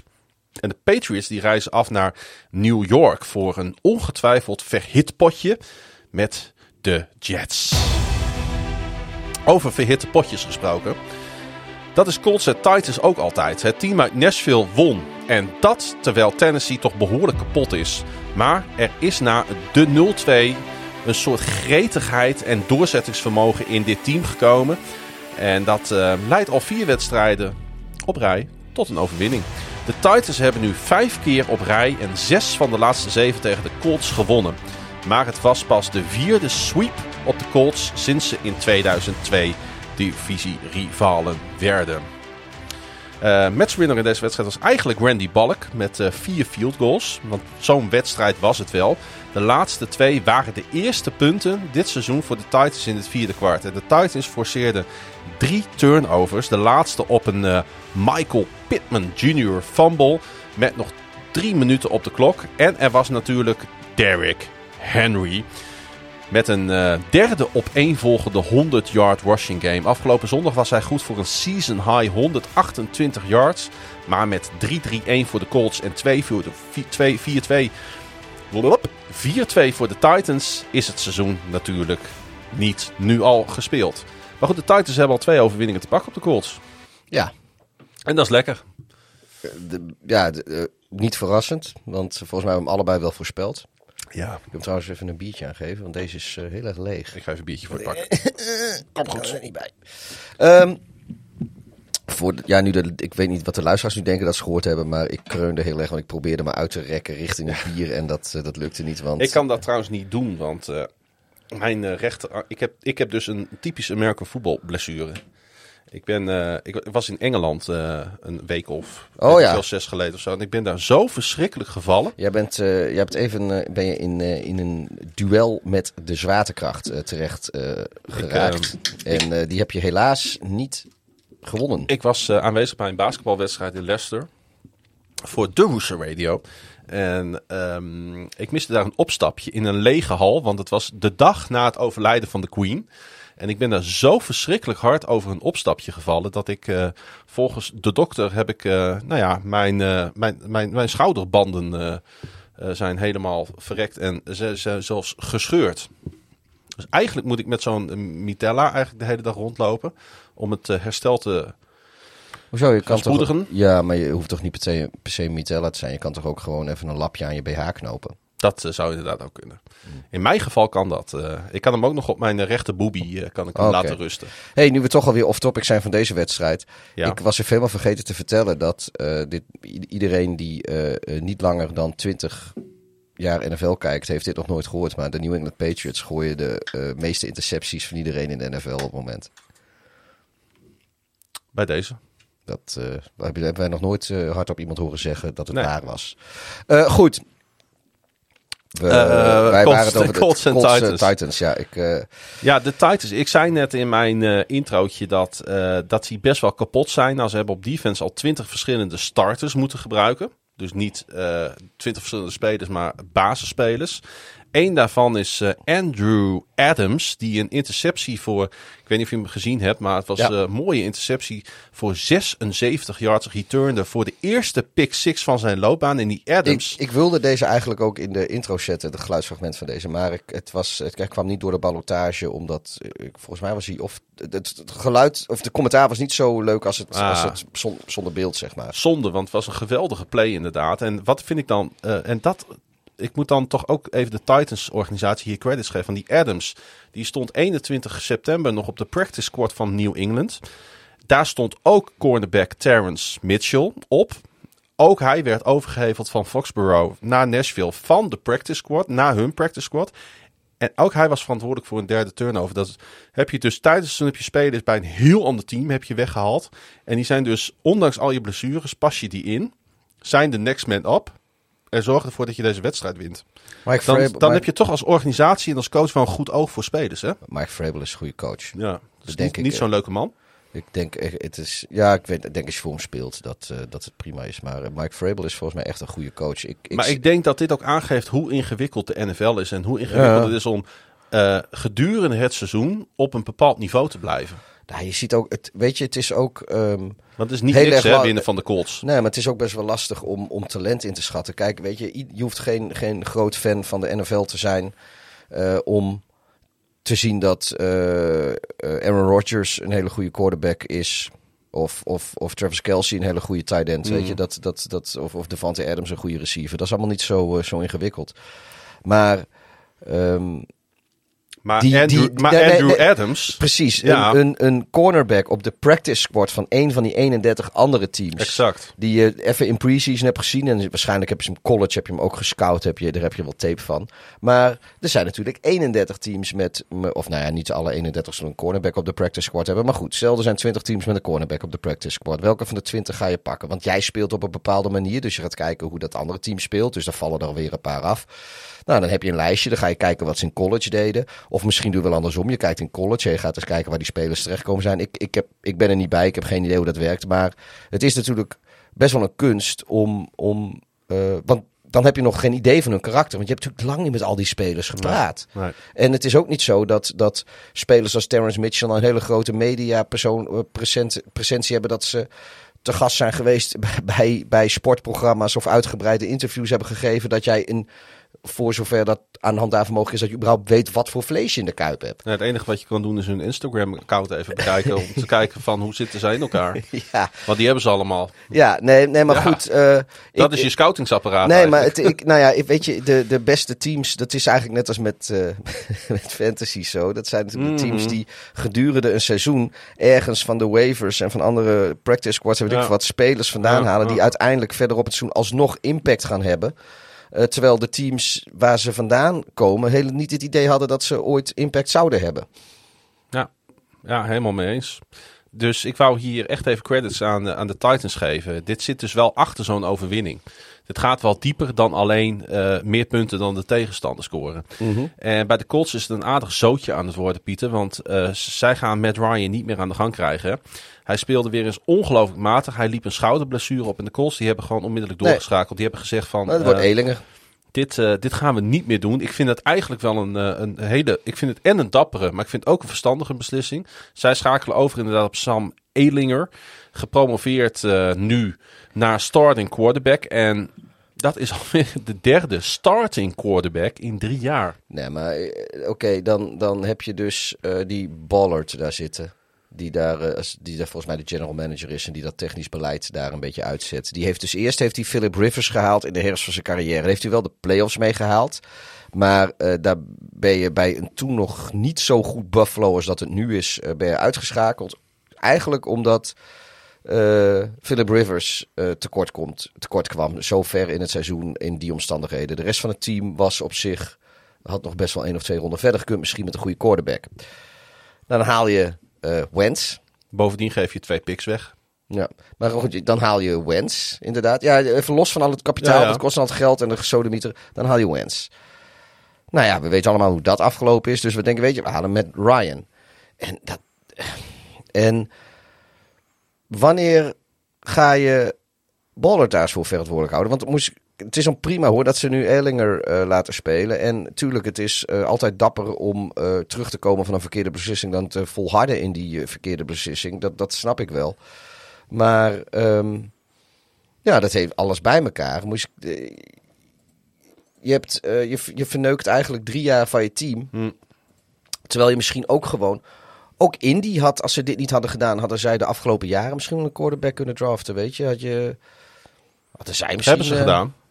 Ja, nee, Met maar... Sam Elinger. Ja, nee, maar je, snap, je snapt wat ik Ik bedoel, snap weet zeker je. wat je bedoelt. Een, een, een Mac Jones of weet ik veel wat, Ja. hadden zij ook eh, ze ook achteraan kunnen, gaan. Ja, ja. Eh, Justin Fields, want die ging natuurlijk ook pas ergens op de elfde plek. Nou, als de Het is, het is natuurlijk een hele behoudende franchise, hè? In heel veel dingen. Ook in hun spel, Ja, maar ook, e- in, ook in hun draften, in hun eh, free agency. Maar altijd een beetje behouden. Luck, eh, ik- ja. ja. ze hebben toen voor luck hebben ze natuurlijk eh, zijn voor die Ja. eerste draftpick gegaan. En dat was misschien wel een beetje. Dat eh, was hun franchise quarterback natuurlijk. Ja, dat was een beetje tanken. Nou, Ja. die, hebben, die is natuurlijk ook kapot gemaakt eigenlijk door diezelfde franchise. Want als zij die fatsoenlijk beschermd hadden, dan was die, denk, denk ik te weten, niet met eh, Mm. eh, pensioen gegaan. Zo vroeg met pensioen gegaan. Nou, dat heeft nu dus... ehm, En sindsdien, ja, pakken ze van die uitgerangeerde veteranen op. Ik, de, de- ergens Want- moet het toch stoppen. Want Frank Reich, die moet dus constant moet hij de klappen opvangen voor Chris Ballard, inderdaad. Eh, want hij, ik, ik, heb, ik hoorde een interview met hem. Hij, hij eh, heeft dus besloten om. eh, Frank Reich is natuurlijk hoofdcoach. Die heeft besloten: Ja. oké, eh, Matt Ryan, schouderblessure. Jij kan geen ballen meer gooien. We gaan nu doorschakelen. Maar eigenlijk vangt hij daarmee de klappen op van eh, zijn general manager. Die er jarenlang nu een potje van maakt. nou, in ieder geval van de quarterback Want hij, hij heeft in, die, in dat interviewtje heeft hij zijn excuses aan Matt Ryan aangeboden. Hij zegt, Matt, wij hebben tegen jou gezegd, jij komt in Indianapolis, we gaan jou beschermen. En we gaan een goede wide receiver groep voor jou neerzetten. Nou, heeft hij allemaal niet gedaan. Hebben ze allemaal niet gedaan, inderdaad. Nee, en nu is Matt, eh, Matt Ryan is, eh, is kapot. Ja, Eh, die is zijn carrière is als een nachtkaars uitgegaan. ja en hij neemt, Die had hij acht- neemt afscheid met negen intercepties en negen touchdowns. En een league high elf keer. Achter En nu moet ik- O-line. Nu moet ik ook eerlijk zeggen van, ik weet niet eh, eh, of het als Matt Ryan in Atlanta was gebleven, of het in Atlanta, door, want die spelen dus bij Vlagen hele leuke wedstrijden. Ik weet niet of dat zo was geweest als Matt Ryan daar nog was. want simpelweg, het- Matt Ryan zat er al zo lang, dan zit je in een bepaald stramien zit je vast als team, als offense. En zolang Ryan daar is, blijf je in dat stramien zitten. En dan, eh, nu was hij weg. En nu moet je gewoon denken in andere mogelijkheden. Dus ehm, Maar wat zij hadden kunnen doen is Marcus Mariota halen en daar gewoon met Ryan achter zetten. Zoals bijvoorbeeld de Ravens Lamar hebben gehaald en daar Joe Flacco hebben achtergezet. Ja, nou, dat, dat, dat heeft veel gekund. Of dat je- was natuurlijk dan de oplossing geweest. Net zoals de San Francisco 49ers ook een nieuwe quarterback hebben gedraft. En daar natuurlijk Ja. een, een goede backup achter hebben gehouden. Wat zich, nou ja, oké, ze hebben dan verloren. Gaan we het zo nog even over hebben. Maar dat was natuurlijk veel slimmer geweest. Nou, als wij samen de Bevens eh, gaan, eh, gaan bestieren, dan, eh, dan doen we gewoon Fields en Lamar Jackson in, in Wildcat naast elkaar. Lijkt mij een uitstekende keuze. Hey, ehm, er klopt natuurlijk helemaal niks van dit seizoen bij Indy. Ondanks dat ze niet eens nog zo heel slecht voor staan. Vorig jaar voerden de Colts de NFL aan in offensive total rush EPA. Natuurlijk dankzij rushing champion Jonathan Taylor. Dit seizoen renken de Colts 30ste in die stat. Wat een decline. Van 1 naar 30 in een paar wedstrijden. Ja, maar goed, als je dus... Dan heb je natuurlijk eh, in je offseason ook wat fout gedaan. Hè? Nou ja, dat hebben ze sowieso. Ik, ja, ik, ik, ik, een jaar of vier, vijf geleden dat ik zoiets nou, die Colts, weet je, dat is een prima gerunde organisatie. En daar, eh, daar heb ik wel, dat, daar, daar komen mooie tijden aan, omdat iedereen voelde eigenlijk wel, ook al zat Tom Brady toen nog gewoon in New England, maar ja, die werd natuurlijk ouder. Eh, maar eigenlijk wisten we allemaal vier, vijf jaar geleden wel dat er een wisseling van de wacht in de EFC aan zat te komen. Ja. Want Patriots waren natuurlijk koning, gewoon klaar. En eh, er staan enorm veel teams staan natuurlijk te popelen om die plek in te nemen. Eh, de, de Ravens, de Colts, de, de, de Chiefs. Ehm, nou ja, de Chiefs hebben nu eigenlijk, die, eh, die zijn nu koning AFC samen met de Bills. Ja. En om, om wat voor reden dan ook, is het alle andere teams niet gelukt. Maar ik had echt het idee dat in die tijd dat de Colts dat wel zouden kunnen gaan worden. Omdat ik gewoon, die hadden best een goed team. Die, eh, eh, Altijd wel een redelijke defense en een Ja. eh, stabiele fundatie. Ja, en ook toen, Ja. nou, oké, toen stopte Luck in één keer. Uit het niets bedenk ik nog, ja, weet je, ga gewoon lekker door zoals je bent. En, en nu is het niet zo makkelijk om een goede quarterback te krijgen. Maar ah, joh, touw, wat, wat... Ja, ik, ehm, ja, ik weet niet. Het, en, en als het dan... Het, het rare vind ik dan nog, als het dan één keer bijna lukt, zeg maar, zoals met Philip Rivers. Dan proberen ze het jaar erop, proberen ze het gewoon weer. En dat lukt niet. En dan proberen ze het jaar erop nog een keer. Dan denk ik, joh, zo, zo, zo werkt het nou ook weer niet. Nee, het is, eh, Zo fantasieloos. het is fantasieloos en het is, eh, het is een treurnis. De Colts die hosten zondag de Commanders. En de Titans die gaan op bezoek bij, eh, bij Houston.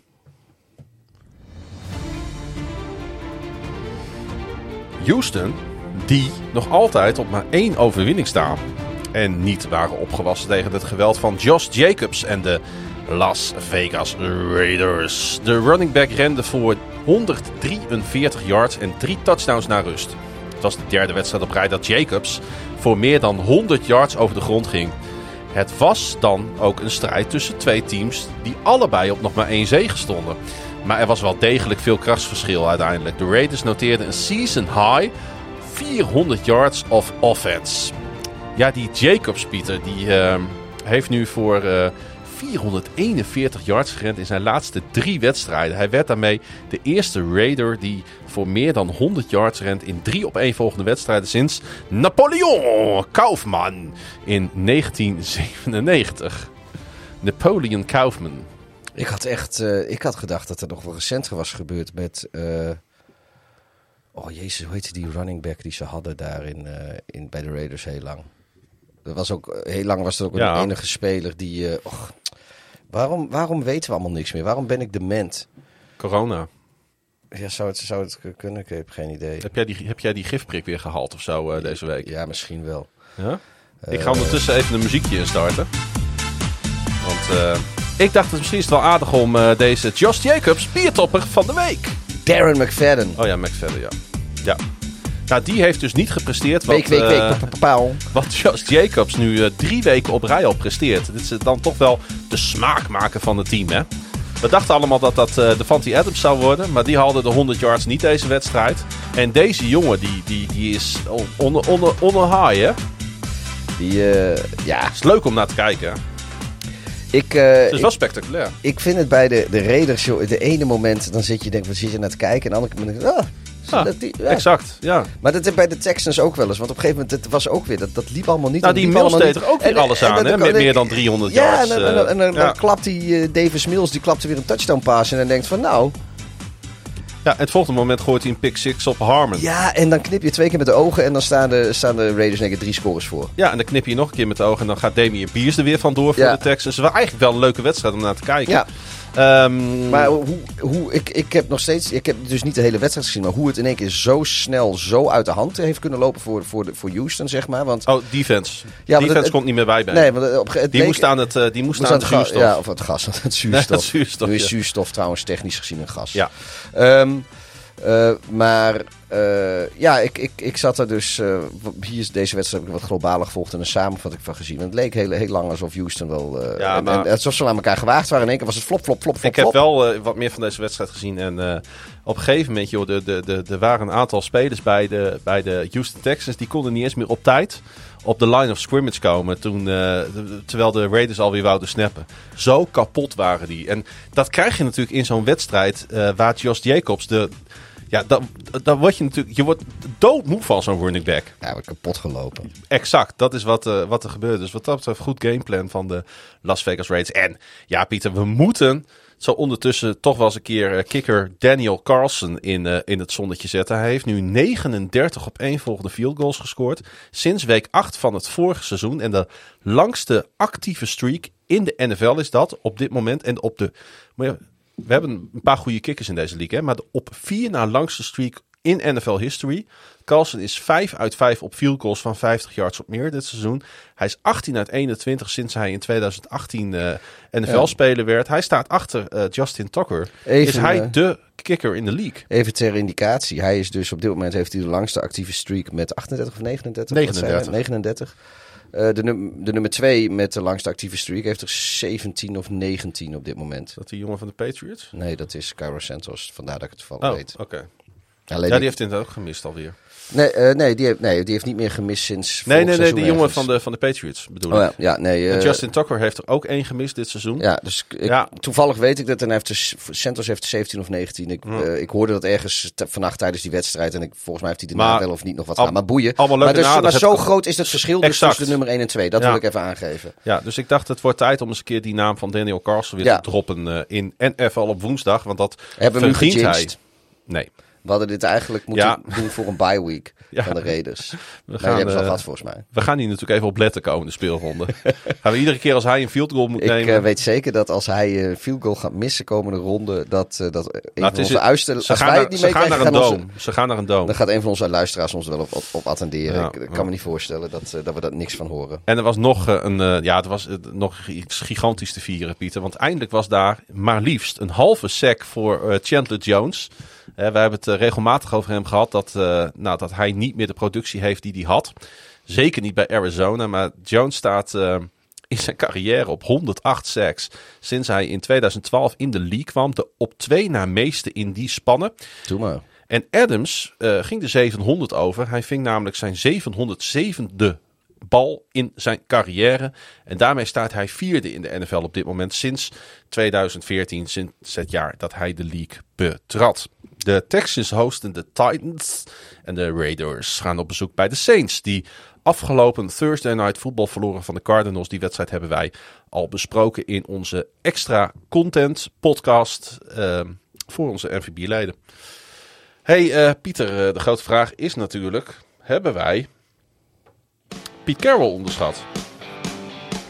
Hebben we sowieso in die zin de NFL onderschat? Nou, Want eh, Ik, ik, wij hebben Piet Carroll onderschat. ja, dat blijkt wel, hè?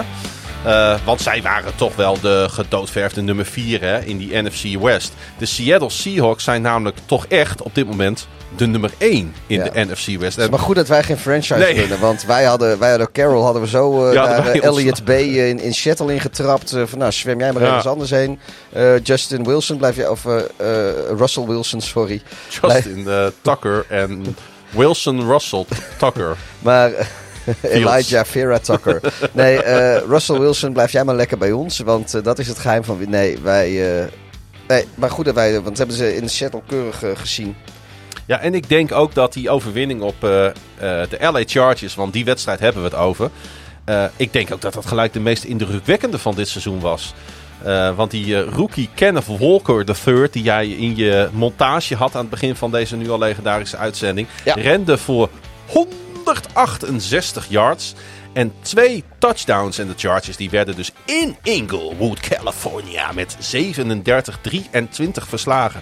Ja, en aangezien San Francisco, en dat is de laatste wedstrijd die we hierna nog even gaan bespreken, verloor en de Rams 3-3 staan, die hadden een bye.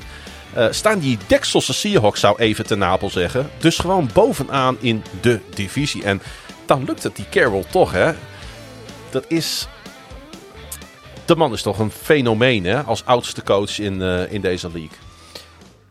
Ja, nou ja, ik, ik, eh, hij, eh, hij, hoe verrast, die hij verrast mij. Maar het is ook wat hij uitstraalt. De manier waarop Ja. hij langs die zijlijn staat en nog steeds. Ja, maar ik- iedere ik- seconde Ja. eh, met, die, met die ploeg maar, maar ik is. ergerde me er altijd zo aan als hij daar weer met zijn handen op zijn knieën voorover gebogen stond. En dan, Kauwgom kauwend, inderdaad. Ja, dus dat klinkt echt heel onsmakelijk voor, voor de mensen die luisteren. dit, sorry. had, dit kan van alles zijn, dit geluid. Het geluid. Het geluid. maar goed, ehm, nee, maar dat, dat, dat, dat is misschien wel een, Ah, oh, sorry. dat is misschien wel een van de redenen geweest dat ik, eh, eh, ik... Ik heb een hele poos een beetje een afkeer gehad van de Seahawks. Eentje ervan was dat ik gewoon Pete Carroll aan de, zijlijn Ze zijn weer leuk. onsmakelijk vond. En het andere was dat ik eh, heel veel Seahawks-fans... en natuurlijk geen een van onze luisteraars die de Seahawks een warm hart toedraagt... moet zich hierdoor aangesproken voelen. Maar we hebben ooit een keer zo'n Seahawks Super Bowl zitten kijken... in Coco's in Amsterdam. En... Oh, wat waren die fans irritant. Ik, ik, weet je, dit was gewoon... Ik weet niet meer tegen wie ze speelden. Kon wel eens tegen de Patriots geweest zijn. Maar misschien ook dat het die was, weet ik ook niet. Maar ik ben dan altijd... Met de Patriots was ik eigenlijk wel geweest altijd... Ja, het kan, kan ook een, die een. Het kan die daarvoor tegen ook geweest Denver zijn. kan het ook ik denk dat het zijn. die geweest is, inderdaad. Ja. Maar eh, over het algemeen ben ik eh, voor het NFC-team. Eh, tenzij het AFC-team eh, toevallig een, een, een heel bijzonder team voor mij is. Hmm. Eh, maar nee, ik, heb, ik weet nog dat ik eh, tijdens die wedstrijd, of tijdens de wedstrijd nog mijn allegiance gewisseld heb. heb. Want dat. eh Ja. en gewoon zo, maar ze, ze, dat ze dat af en toe roepen, maar ze waren gewoon irritant. Ja. Ik weet niet, het lag aan die mensen, het lag niet aan... En, maar ja, ik kom regelmatig in Shell het best leuke stad met best leuke mensen. En ze hebben best leuk stadion. En de Seahawks zijn erg likable op dit moment Ja. om eh, naar te kijken. En Het enige het, wat ze eh, nog missen zijn mooie jerseys. Want jezus, Ja. dan staan die, staan die Chargers, die staan daar in dat donkerblauw. Met, ik vind het schitterend prachtig, mooi. En dan staan zij daar weer in dat grijs broek, wit jasje, blauw, een beetje groen, een beetje, een beetje, een beetje. Wij zijn het niet altijd eens over jerseys, maar over die van de LA Chargers zijn we het eh, unaniem eens. Ja. Ehm, het tekende zich vrij snel af in deze wedstrijd, want ik, ik vond het vrij bizar om naar te kijken. Seattle leidde namelijk opeens al met 17-0 na het eerste kwart. Hun grootste lead na 15 minuten sinds een zege op New Orleans in week 13 van 2013. Ook om weer even aan te geven dat dat best wel bijzondere eh, standen zijn. Een best wel bijzondere prestatie van de Seahawks. En de Chargers zijn zo ook aardig aan het worstelen. Staan nog wel op 4-3. Hè, tegen bijvoorbeeld Cleveland en Denver lukt het nog wel om achterstanden om te draaien in Q4. Maar dat houdt natuurlijk een keer op. Zeker omdat die Ste- eh, Staley er altijd maar voor gaat op fourth down. Nou, als dat een paar keer niet lukt, ja, dan keert de wedstrijd zich natuurlijk tegen je. Ja. Justin Herbert gooit een interceptie op Ryan Neal. Herbert werd ook gesekt en zijn fumble werd gerecoverd door, ik dacht, Daryl Taylor. Eh, Seattle wist al die fouten om te draaien in punten. Ja, en dan, eh, dan doe je als Chargers dus heel veel fout. En dan doe je als Seahawks heel veel zo, goed. zo vermoeiend, weet je. Dat je als team een fout maakt, kan een keer gebeuren. Maar als er dan geen, geen of nauwelijks punten uitkomen, nou, dan kun je het misschien nog overleven. Maar, Ja, dan ga je forceren. En dan, Ja, ga- dan ja, gaat ook ja. Herbert fouten maken. ja. Ja. En ja, ik gun ze zoveel, die Chargers. Maar eh, ja, ik, ik, Het is chaotisch, hè? Het, is, het voelt heel eh, onsamenhangend eigenlijk wat ze aan het doen zijn. ja. En dan, Ik- en dan Ja, ik, ik betwa- bet- begin meer en meer ook mijn twijfels te hebben bij, eh, bij de coaching hier. Want ik, als ik dan Mm. kijk naar dat roster, dan denk ik... daar moet toch eh, meer uit te halen zijn door Brandon, Brandon Staley eh, doet dat. ja. Ehm, maar dat moet toch... Weet je, ik... ik ja, ik weet niet. Ik... ik ik dacht eens van, weet je, zo hoorde die Brandon Staley over voetbal praten. En dan denk ik echt van, dat is een hele verstandige man. En die weet er echt heel veel vanaf. En die, die kan heel veel. Dat, ja, dat had ik al toen ik nog linebacker coach was eh bij Chicago. Wo- wordt gezien als een echt een progressieve mind Ja. in voetbal. Maar op de een of andere manier, weet je, het, het is net als met, nou niet half zo erg als met die Dan Campbell bij de Lions, weet je. Dan denk je, eh, nee, dat, nee dat, sorry, nee, Dan Campbell bij de Lions is wel een echt hele andere categorie van slecht qua coaching. Maar eh, het valt me wel te ondertussen. Kijk, dat, weet je dat hij begon natuurlijk als rookie coach, begon hij daar. Hij zit nu in zijn derde seizoen bij de Mhm. Chargers, of ook is het tweede? Nee, zijn derde toch? Ik, ik, ik heb me daar met, eh met Salou van de Jets heb ik me daar enorm in vergist. Dus ik moet dat, wil dat nu even goed opzoeken.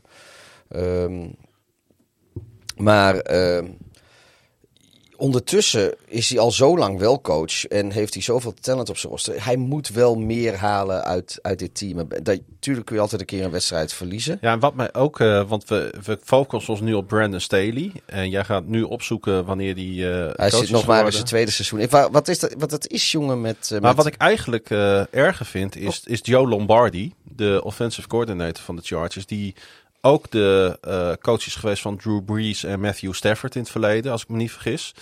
Eh, en nu dus Justin Herbert. Ehm, de man heeft eh, die, die quarterbacks samen, Drew Brees, Matthew Stafford, Justin Her- Herbert, daar kun je niks van zeggen. Gecombineerd volgens mij meer dan 10 Pro Bowl selecties bij elkaar heb je dan gecoacht. Maar het was vorig jaar natuurlijk ook al dezelfde chaos. Zij hebben getimmerd in hun selectie. Ze hebben de spelers bijgehaald. Ze hebben een O-line geboosterd. Ze hebben natuurlijk geweldige eh, eh, skill position players. En het lukt ze niet om stabiele wedstrijden te spelen. Nee, en, maar ergens denk ik... Wat ik, ja, oké, het, is het, het is het tweede jaar nog maar. Hij is eh, 9-8 gegaan in het eerste seizoen. En nu gaat hij... eh, hier staat nog 4-2, maar het is dus 4-3. Dat is 4-3. Ja. Ehm, hij heeft nog wel een winning record. Maar uiteindelijk staat hij dus 13-11. Maar om, wat ik zeg, met wat, wat, wat, wat de Chargers dit offseason gedaan hebben... Er, er moet wel meer uit te halen zijn, denk ik echt hoor. Dat, eh, dat denk ik ook. En het is natuurlijk eh, geen excuus om Walker, hè, de vervanger van eh Rashard Penny, die twee weken geleden uitviel voor de rest van het seizoen hè, met een zware Ja. enkelblessure, om deze Walker eh, bijna één speler, bijna 170 yards te laten rennen. Daar is geen excuus voor, zeker niet met de versterkingen natuurlijk die ze gehaald hebben op defense. En op, eh, voor, natuurlijk met name voor die run defense, die vorig jaar ook al zo verschrikkelijk zwak was. Ehm, Die ehm, Walker heeft nu in eh, twee wedstrijden, twee overwinningen, hè, want ze wonnen de vorige keer van de Cardinals, 265 yards bij elkaar gerend in twee wedstrijden. Dat zijn de meeste in franchise history door een speler in zijn eerste twee starts. Dus dat zegt wel, eh, dit, dit, dit- dat zegt niet altijd wat, Nee, maar maar ook weer is- wel. maar ook weer wel, precies. Je snapt wel een beetje wat ik bedoel. Hij kreeg trouwens wel een safety tegen. Ik weet niet of je dat zag. Hè, Sebastian Joseph Ja. Day en eh, Troy Reader die brachten hem neer in de endzone in het vierde kwart. Maar toen werd het 27-16. Nou, was natuurlijk nog niet, zo, nog, nog niet zoveel aan de hand. En eigenlijk is die zege van de Seahawks nooit in gevaar geweest. Nee. En dat is toch wel opvallend. De Seahawks hosten de Giants. En de Chargers hebben hun bye. En reizen daarna af naar Atlanta op 6 november. Laatste wedstrijdje doen? Ja, laten we dat doen. Alrighty. Nou, het was weer eens Patrick Mahomes tijd, eh, Pieter. Op de momenten dat het ertoe doet en deed, geeft en gaf hij thuis. Hij gooide voor eh, meer dan 400 yards en drie touchdowns. En stukje bij beetje liepen de Chiefs steeds verder weg van de 49ers, die toch weer op een losing record staan ondertussen. De wedstrijd begon echter stroef. Door een interceptie van Mahomes kwam San Francisco met 10-0 voor in deze Super Bowl rematch. Kansas City schrok niet en in de volgende zeven drives werd zes keer een touchdown gescoord. Tegen toch ook geen knakenverdediging, hè? Nee, en het leek, leek, het leek even wel of, eh, San Francisco er echt zin aan had. Ja, En dat hadden ze denk ik ook wel. Ze hadden natuurlijk het eh, thuispubliek eh, achter zich. ik vond het tot de rust ook een hele leuke wedstrijd om naar te kijken. Was het ook. Maar ehm, En daarna werd het niet meer spannend. de, de, Want die de- Mahomes is gewoon een de Chiefs, machine. de, de, de Chiefs zijn gewoon te goed. Ja. Dat is, dat is het denk ik wel een beetje. Ja. Eh, in wedstrijden waarin Mahomes met minimaal 10 punten achter kwam, is Kansas City trouwens 13-9. En onder die 13 zegens valt ook die Super Bowl win op de 49ers. De Niners hebben nu back-to-back wedstrijden verloren. Ondanks natuurlijk dat ze een boost kregen met de komst van running back Christian McCaffrey. Die nog niet heel erg aanwezig was met 62 yards en ehm 10 scrimmage touches. Ja, de, de, de 49ers eh scoorden gewoon domweg te weinig touchdowns om bij te blijven bij de Chiefs. Want dat is eigenlijk gewoon het verhaal. Te vaak moesten ze voor een field goal gaan. Waar Patrick Mahomes dan een touchdown gooit. En Jimmy G gooide ook nog eens een interceptie op de goal line. Nou, kijk, weet je, hier denk ik ook weer met... eh, kijk, Jimmy Garoppolo is een, is een goede quarterback. Ja. En die, die, die, daar, met hem kun je van...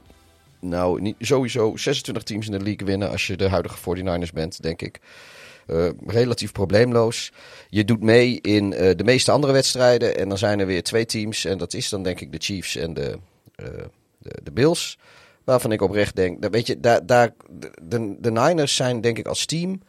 ehm, net niet zo goed als die twee. Maar eh, het is vooral... Garoppolo is niet de quarterback. Die, kijk, hij is geen Allen of Mahomes. En dat is ook niet erg. Maar om teams met Allen en Mahomes te verslaan... als ze verder ook nog heel goed zijn... moet je wel een quarterback hebben van dat kaliber. En dat is Garoppolo gewoon niet. En dat merkt San Francisco hier. Ze, ze kunnen iedereen verslaan. Ze zullen ook eh, heus wel in de playoffs terechtkomen. En ze kunnen ook best eind komen. En voor je het weet staan ze weer in de NFC Championship game. eh, eh, als, je, als ze niet oppassen. Dat, dat, zie ik, dat, dat kan allemaal zomaar gebeuren. Maar Nou, er ging ook gewoon. de- op dit moment gaat er bij de 49ers te veel mis. Dat is het ook. Ik zag. eh, ik heb een beetje een hekel aan het woord momentum shift. Maar ik weet niet of je op een gegeven moment hebt gezien dat de eh 49ers vlak voor rust voor een field goal klaar stonden. En toen werd er een speler, volgens mij was het Jalen Moore, werd eh geflagd voor een vol start. Waarop ze maar besloten te panten. Weet je, het is dan op het randje van field goal range. Ja. En toen dacht ik, als je dit soort dingen overkomt in een wedstrijd tegen de Chiefs, waar alle punten die je kan scoren, je ook echt moet scoren. En je gaat dit soort kansen ja, maar aan de andere kant, je kan ook zeggen van... Ja, weet je, is zijn drie punten het waard eh, tegenover Mahomes... eh op onze helft te laten beginnen, zo'n beetje. Of op de, op de rand van, van onze helft. Het is, wel, het is ook weer Mahomes waar je tegen Ja, maar het was iedere keer waren het dit soort momentjes. Op een gegeven moment maft Sky Moore van de Chiefs een bal die San Francisco recovered op de 12-yard line. Dus ze moeten Ja. nog maar 12 yards tot de endzone. En wat gebeurt? Op die play gooit Jimmy Garoppolo die interceptie. Ja, nee, precies. Ja, nee, Dus dan precies. begint ja, nee, het maar zich dat is, dat is, dat is. Jimmy G. Maar ik, nee, die- dat ze gingen punten, snap ik wel. Want het, het zwakste punt van de Chiefs is hun defense. Ja. Dus eh, je kan beter hopen dat je weer een keer in scoringspositie komt als San stond- Francisco zijnde, omdat je tegen hun defense moet spelen, dan dat jij hun offense veldpositie. Ik, dus Ja, dat ik soms, is het ook gewoon gevoel. Want op dat moment stond het nog 14-13, want dat was de ruststand. Mhm. Dan denk ik, ja, als je dan toch als San Francisco... Want daar mis je 10 punten? Dan mis je 10 punten aan het eind van de eerste helft. Met een gemist een field goal die oké, doorgaat nee, en ja, een ja, interceptie maar dat is gewoon omdat Garoppolo is wat ik zeg, weet je, die is, dat is gewoon net niet goed. Dus dat dat dat dat, dat Maar is dus- 14-13 maar dat of is niet dus- 14-23 bij rust maakt nog wel Ja, wat uit, nee, dat hè? klopt. Maar dat is gewoon de fout van Garoppolo. Weet je, dat, daar Ja. heeft, kan de coach niet zoveel aan doen. Maar de beslissing om te punten, die snap ik dus wel. Die, die snap ik wel als je kijkt naar de tegenstander. Als je kijkt Nee. naar wat, wat je eigen sterke... Dus dat, dat, De beslissing snap ik ook wel. Maar het feit dat je geflagd wordt voor een vol start... Ja, dat is gewoon... Ja, dat, ja nee, dat, dat is wel... eh, dat is niet best. Nee, dat is, dat, eh, dat is het weer. Nou, bedroevend. waar we, zoals de podcast ook begonnen. Als jij als San Francisco 49ers van de Chiefs wil winnen... moet je alles goed doen. Moet je geen Ja. fouten maken. Maar eigenlijk moet je dan dus inderdaad... zowel zelf geen fouten maken... de coach niet, de spelers niet, geen individuele fouten... en de scheidsrechters moeten eigenlijk ook geen fouten maken. Je moet gewoon hopen dat de Kansas City Chiefs een dag niet hebben. Nou ja, de, de, de Niners maakten fouten, her en der. De, de Chiefs hadden hun dag wel redelijk. En eh, ja, dan wordt het eigenlijk gewoon uit een vrij kansloze middag daarin. eh waar, zitten ze? San, San Jose, eh, wa- daar ergens. eh, Waar de 49ers spelen bedoel je? ja, Santa Clara. Santa Clara, oh ja, dat was het. De 49ers hadden, Santa, Santa Clara. die hadden trouwens ook hun, eh, eh, hun, zeg maar hun, hun, hun eh, honor game. Hun alumni die ze naar eh, de B haalden. En ik zag daar Bryant Young met een eh, Hall of Fame rings lopen. Vond ik eigenlijk wel tof om te zien. Ik dacht, En ehm, nou, eh, dat exact mijn volgende zin. Die was het dus niet. Nee, dat, dat, eh, dat verbaast mij dan weer niet. Dat vind ik Was toch wel- toch wel pijnlijk, Was, vind hij ik niet, dat. was hij niet uitgenodigd? Of, hij, dus, dat weet ik niet. Dat heb ik niet uitgezocht. Eh, hij, was in, hij, was, hij stond in ieder geval niet tussen de spelers die. Welke spelers hadden ze trouwens daar? Eh, ik heb alleen een, een, foto van Bryant Young gezien. Dat vond ik tof. En eh, coach Jim Harbaugh was er. En dat is natuurlijk ook wel. Die, ehm, die heeft natuurlijk met, met Kaepernick gespeeld. ja, en die is natuurlijk ook met enige pijn. Hè? Na het seizoen 2014, als ik mij niet vergis, Ja. zijn die uit elkaar gegaan. Maar dat is ook niet helemaal zonder, zonder haarscheurtjes gegaan. Hè? Ja. toen. Dus, maar goed, aan de andere kant, dat hoort er ook een beetje bij. Hè? Bij een organisatie als de 49ers, die altijd mee willen doen om de prijzen, waar het altijd op scherp staat. Ja, dan kan het ook een keer schuren. Ja, nu was wel eh, Brian Jongers natuurlijk wel van e- een eerdere generatie dan, eh, Zeker. dan, dan Colin Kaepernick. Ja. Maar het is, eh, ik vind wel altijd mooie beelden. Ik vind het Ja. mooie momenten, zoals dan zo'n Ed Reed bij de Ravens met een sigaar in de bek. eh, dat dat veld komt Oh, oplopen. heb ik ook zo'n sigaar. Een hele grote, een hele grote bol knak. Weet je, die dan pronkelijk over de longen doet en dat je dan helemaal groen aanloopt van het hoesten. Ik mis eh, niet de sigaar, maar ik mis vooral een speler als Ed Reed eh, bij de Ravens. Maar dat is een heel ander verhaal. I was elected to lead, not to read. Hey, eh, de Colts, eh, de Colts, de Chiefs. dat komt omdat ze tegen Tennessee spelen. De Chiefs die hosten eh, Tennessee. ja, die lijken elkaar iedere week te ontmoeten, de Colts Ja. en de Titans. Weet je. Voor de zesde keer dit seizoen de, komen, de, komen de Colts en de Titans. En de Titans winnen voor de zesde keer op rij van de Colts dit seizoen. ja. Nee, en de 49ers die gaan op bezoek bij de Rams. Dat, ja, dat, dat is een aardige dat season-defying game, hè? dat, al voor de beide teams. Ja, dat, eh, dat wordt nog wat. Dus eh, schoppen de 49ers de Rams nog wat verder in, eh, in, in het, het, het losing season in? Of Ja. schoppen de Rams de 49ers nog wat verder het losing season in? Is dan de vraag. Hoewel de Rams nu natuurlijk op 3-3 staan. Hè? Goed, ehm, het zit erop, Pieter. Ik, ehm, Vond het leuk? ik, ik, ik heb mij... eh, je vermaakt? Ik, ik heb mij wel vermaakt. Vond je het leuk om mij weer te zien? En met mij ook even te praten? Ik vond het wel leuk om jou even te zien. Ik vond het ook even leuk om je aan te kunnen raken. Ik was niet... eh, ik weet niet of alle luisteraars even gecharmeerd zijn van de geluiden die we daarbij gemaakt hebben. Nou ja, take it or leave it. Ze moeten het ook maar slikken. Net als jij deed. Ja, dat is waar. En daar, eh, ben, dan ben je een hele grote. Ja, nee, dat ben ik, ja. Ja. Dat, eh, dus dat ben ik zo- sowieso. Ehm, even kijken, hebben wij nog eh, laatste gedachten die wij willen... Ja, ik wil Wouter Holsappel nog even aanmoedigen. Ik weet niet waar je nu loopt, maar eh, ik hoop dat eh, dat tempo er nog een beetje in zit. En anders hup, hup, hup, het ene voetje voor de ander. geen gezeik, iedereen rijk. En Henk? Harry. Oh ja, Henk, Henk, Henk, Harry, Harry ja, Henk. Harry, die is ook hard aan het lopen. En die wensen we ook heel veel kracht en wijsheid tijdens zijn barre tocht. Moeten we nog even laatste nieuws bespreken? Wat Is er, is er nog allerlaatste nieuws? Nou ja, het ging al niet zo lekker bij, eh, bij de Colts, wou ik zeggen. Nee, het gaat over de Chiefs. Eh, defensive end Frank Clark. En dat is niet de eerste keer dat hij voor problemen zorgt. We hebben het wel eens vaker over hem gehad. Dat klopt. Hij is eh, geschorst voor twee wedstrijden door de NFL vanwege het overtreden van de NFL's Personal Conduct Policy. Oké. En die schorsing is onmiddellijk ingegaan.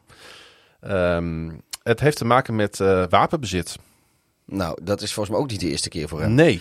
En daar heb ik eh, me toen ook al heb ik ervan gezegd dat ik dat heel eh, stom vond. Dus dat vind ik weer. Nou, het heeft met dat incident te maken uit maart 2021. Oh, Lees hier hetzelfde incident. Toen hij ehm, ehm, eh, door de politie aan de kant werd gezet omdat er geen kentekens op een auto zat. Dan denk ik, ja, wat ben je voor ongelofelijke sukkel.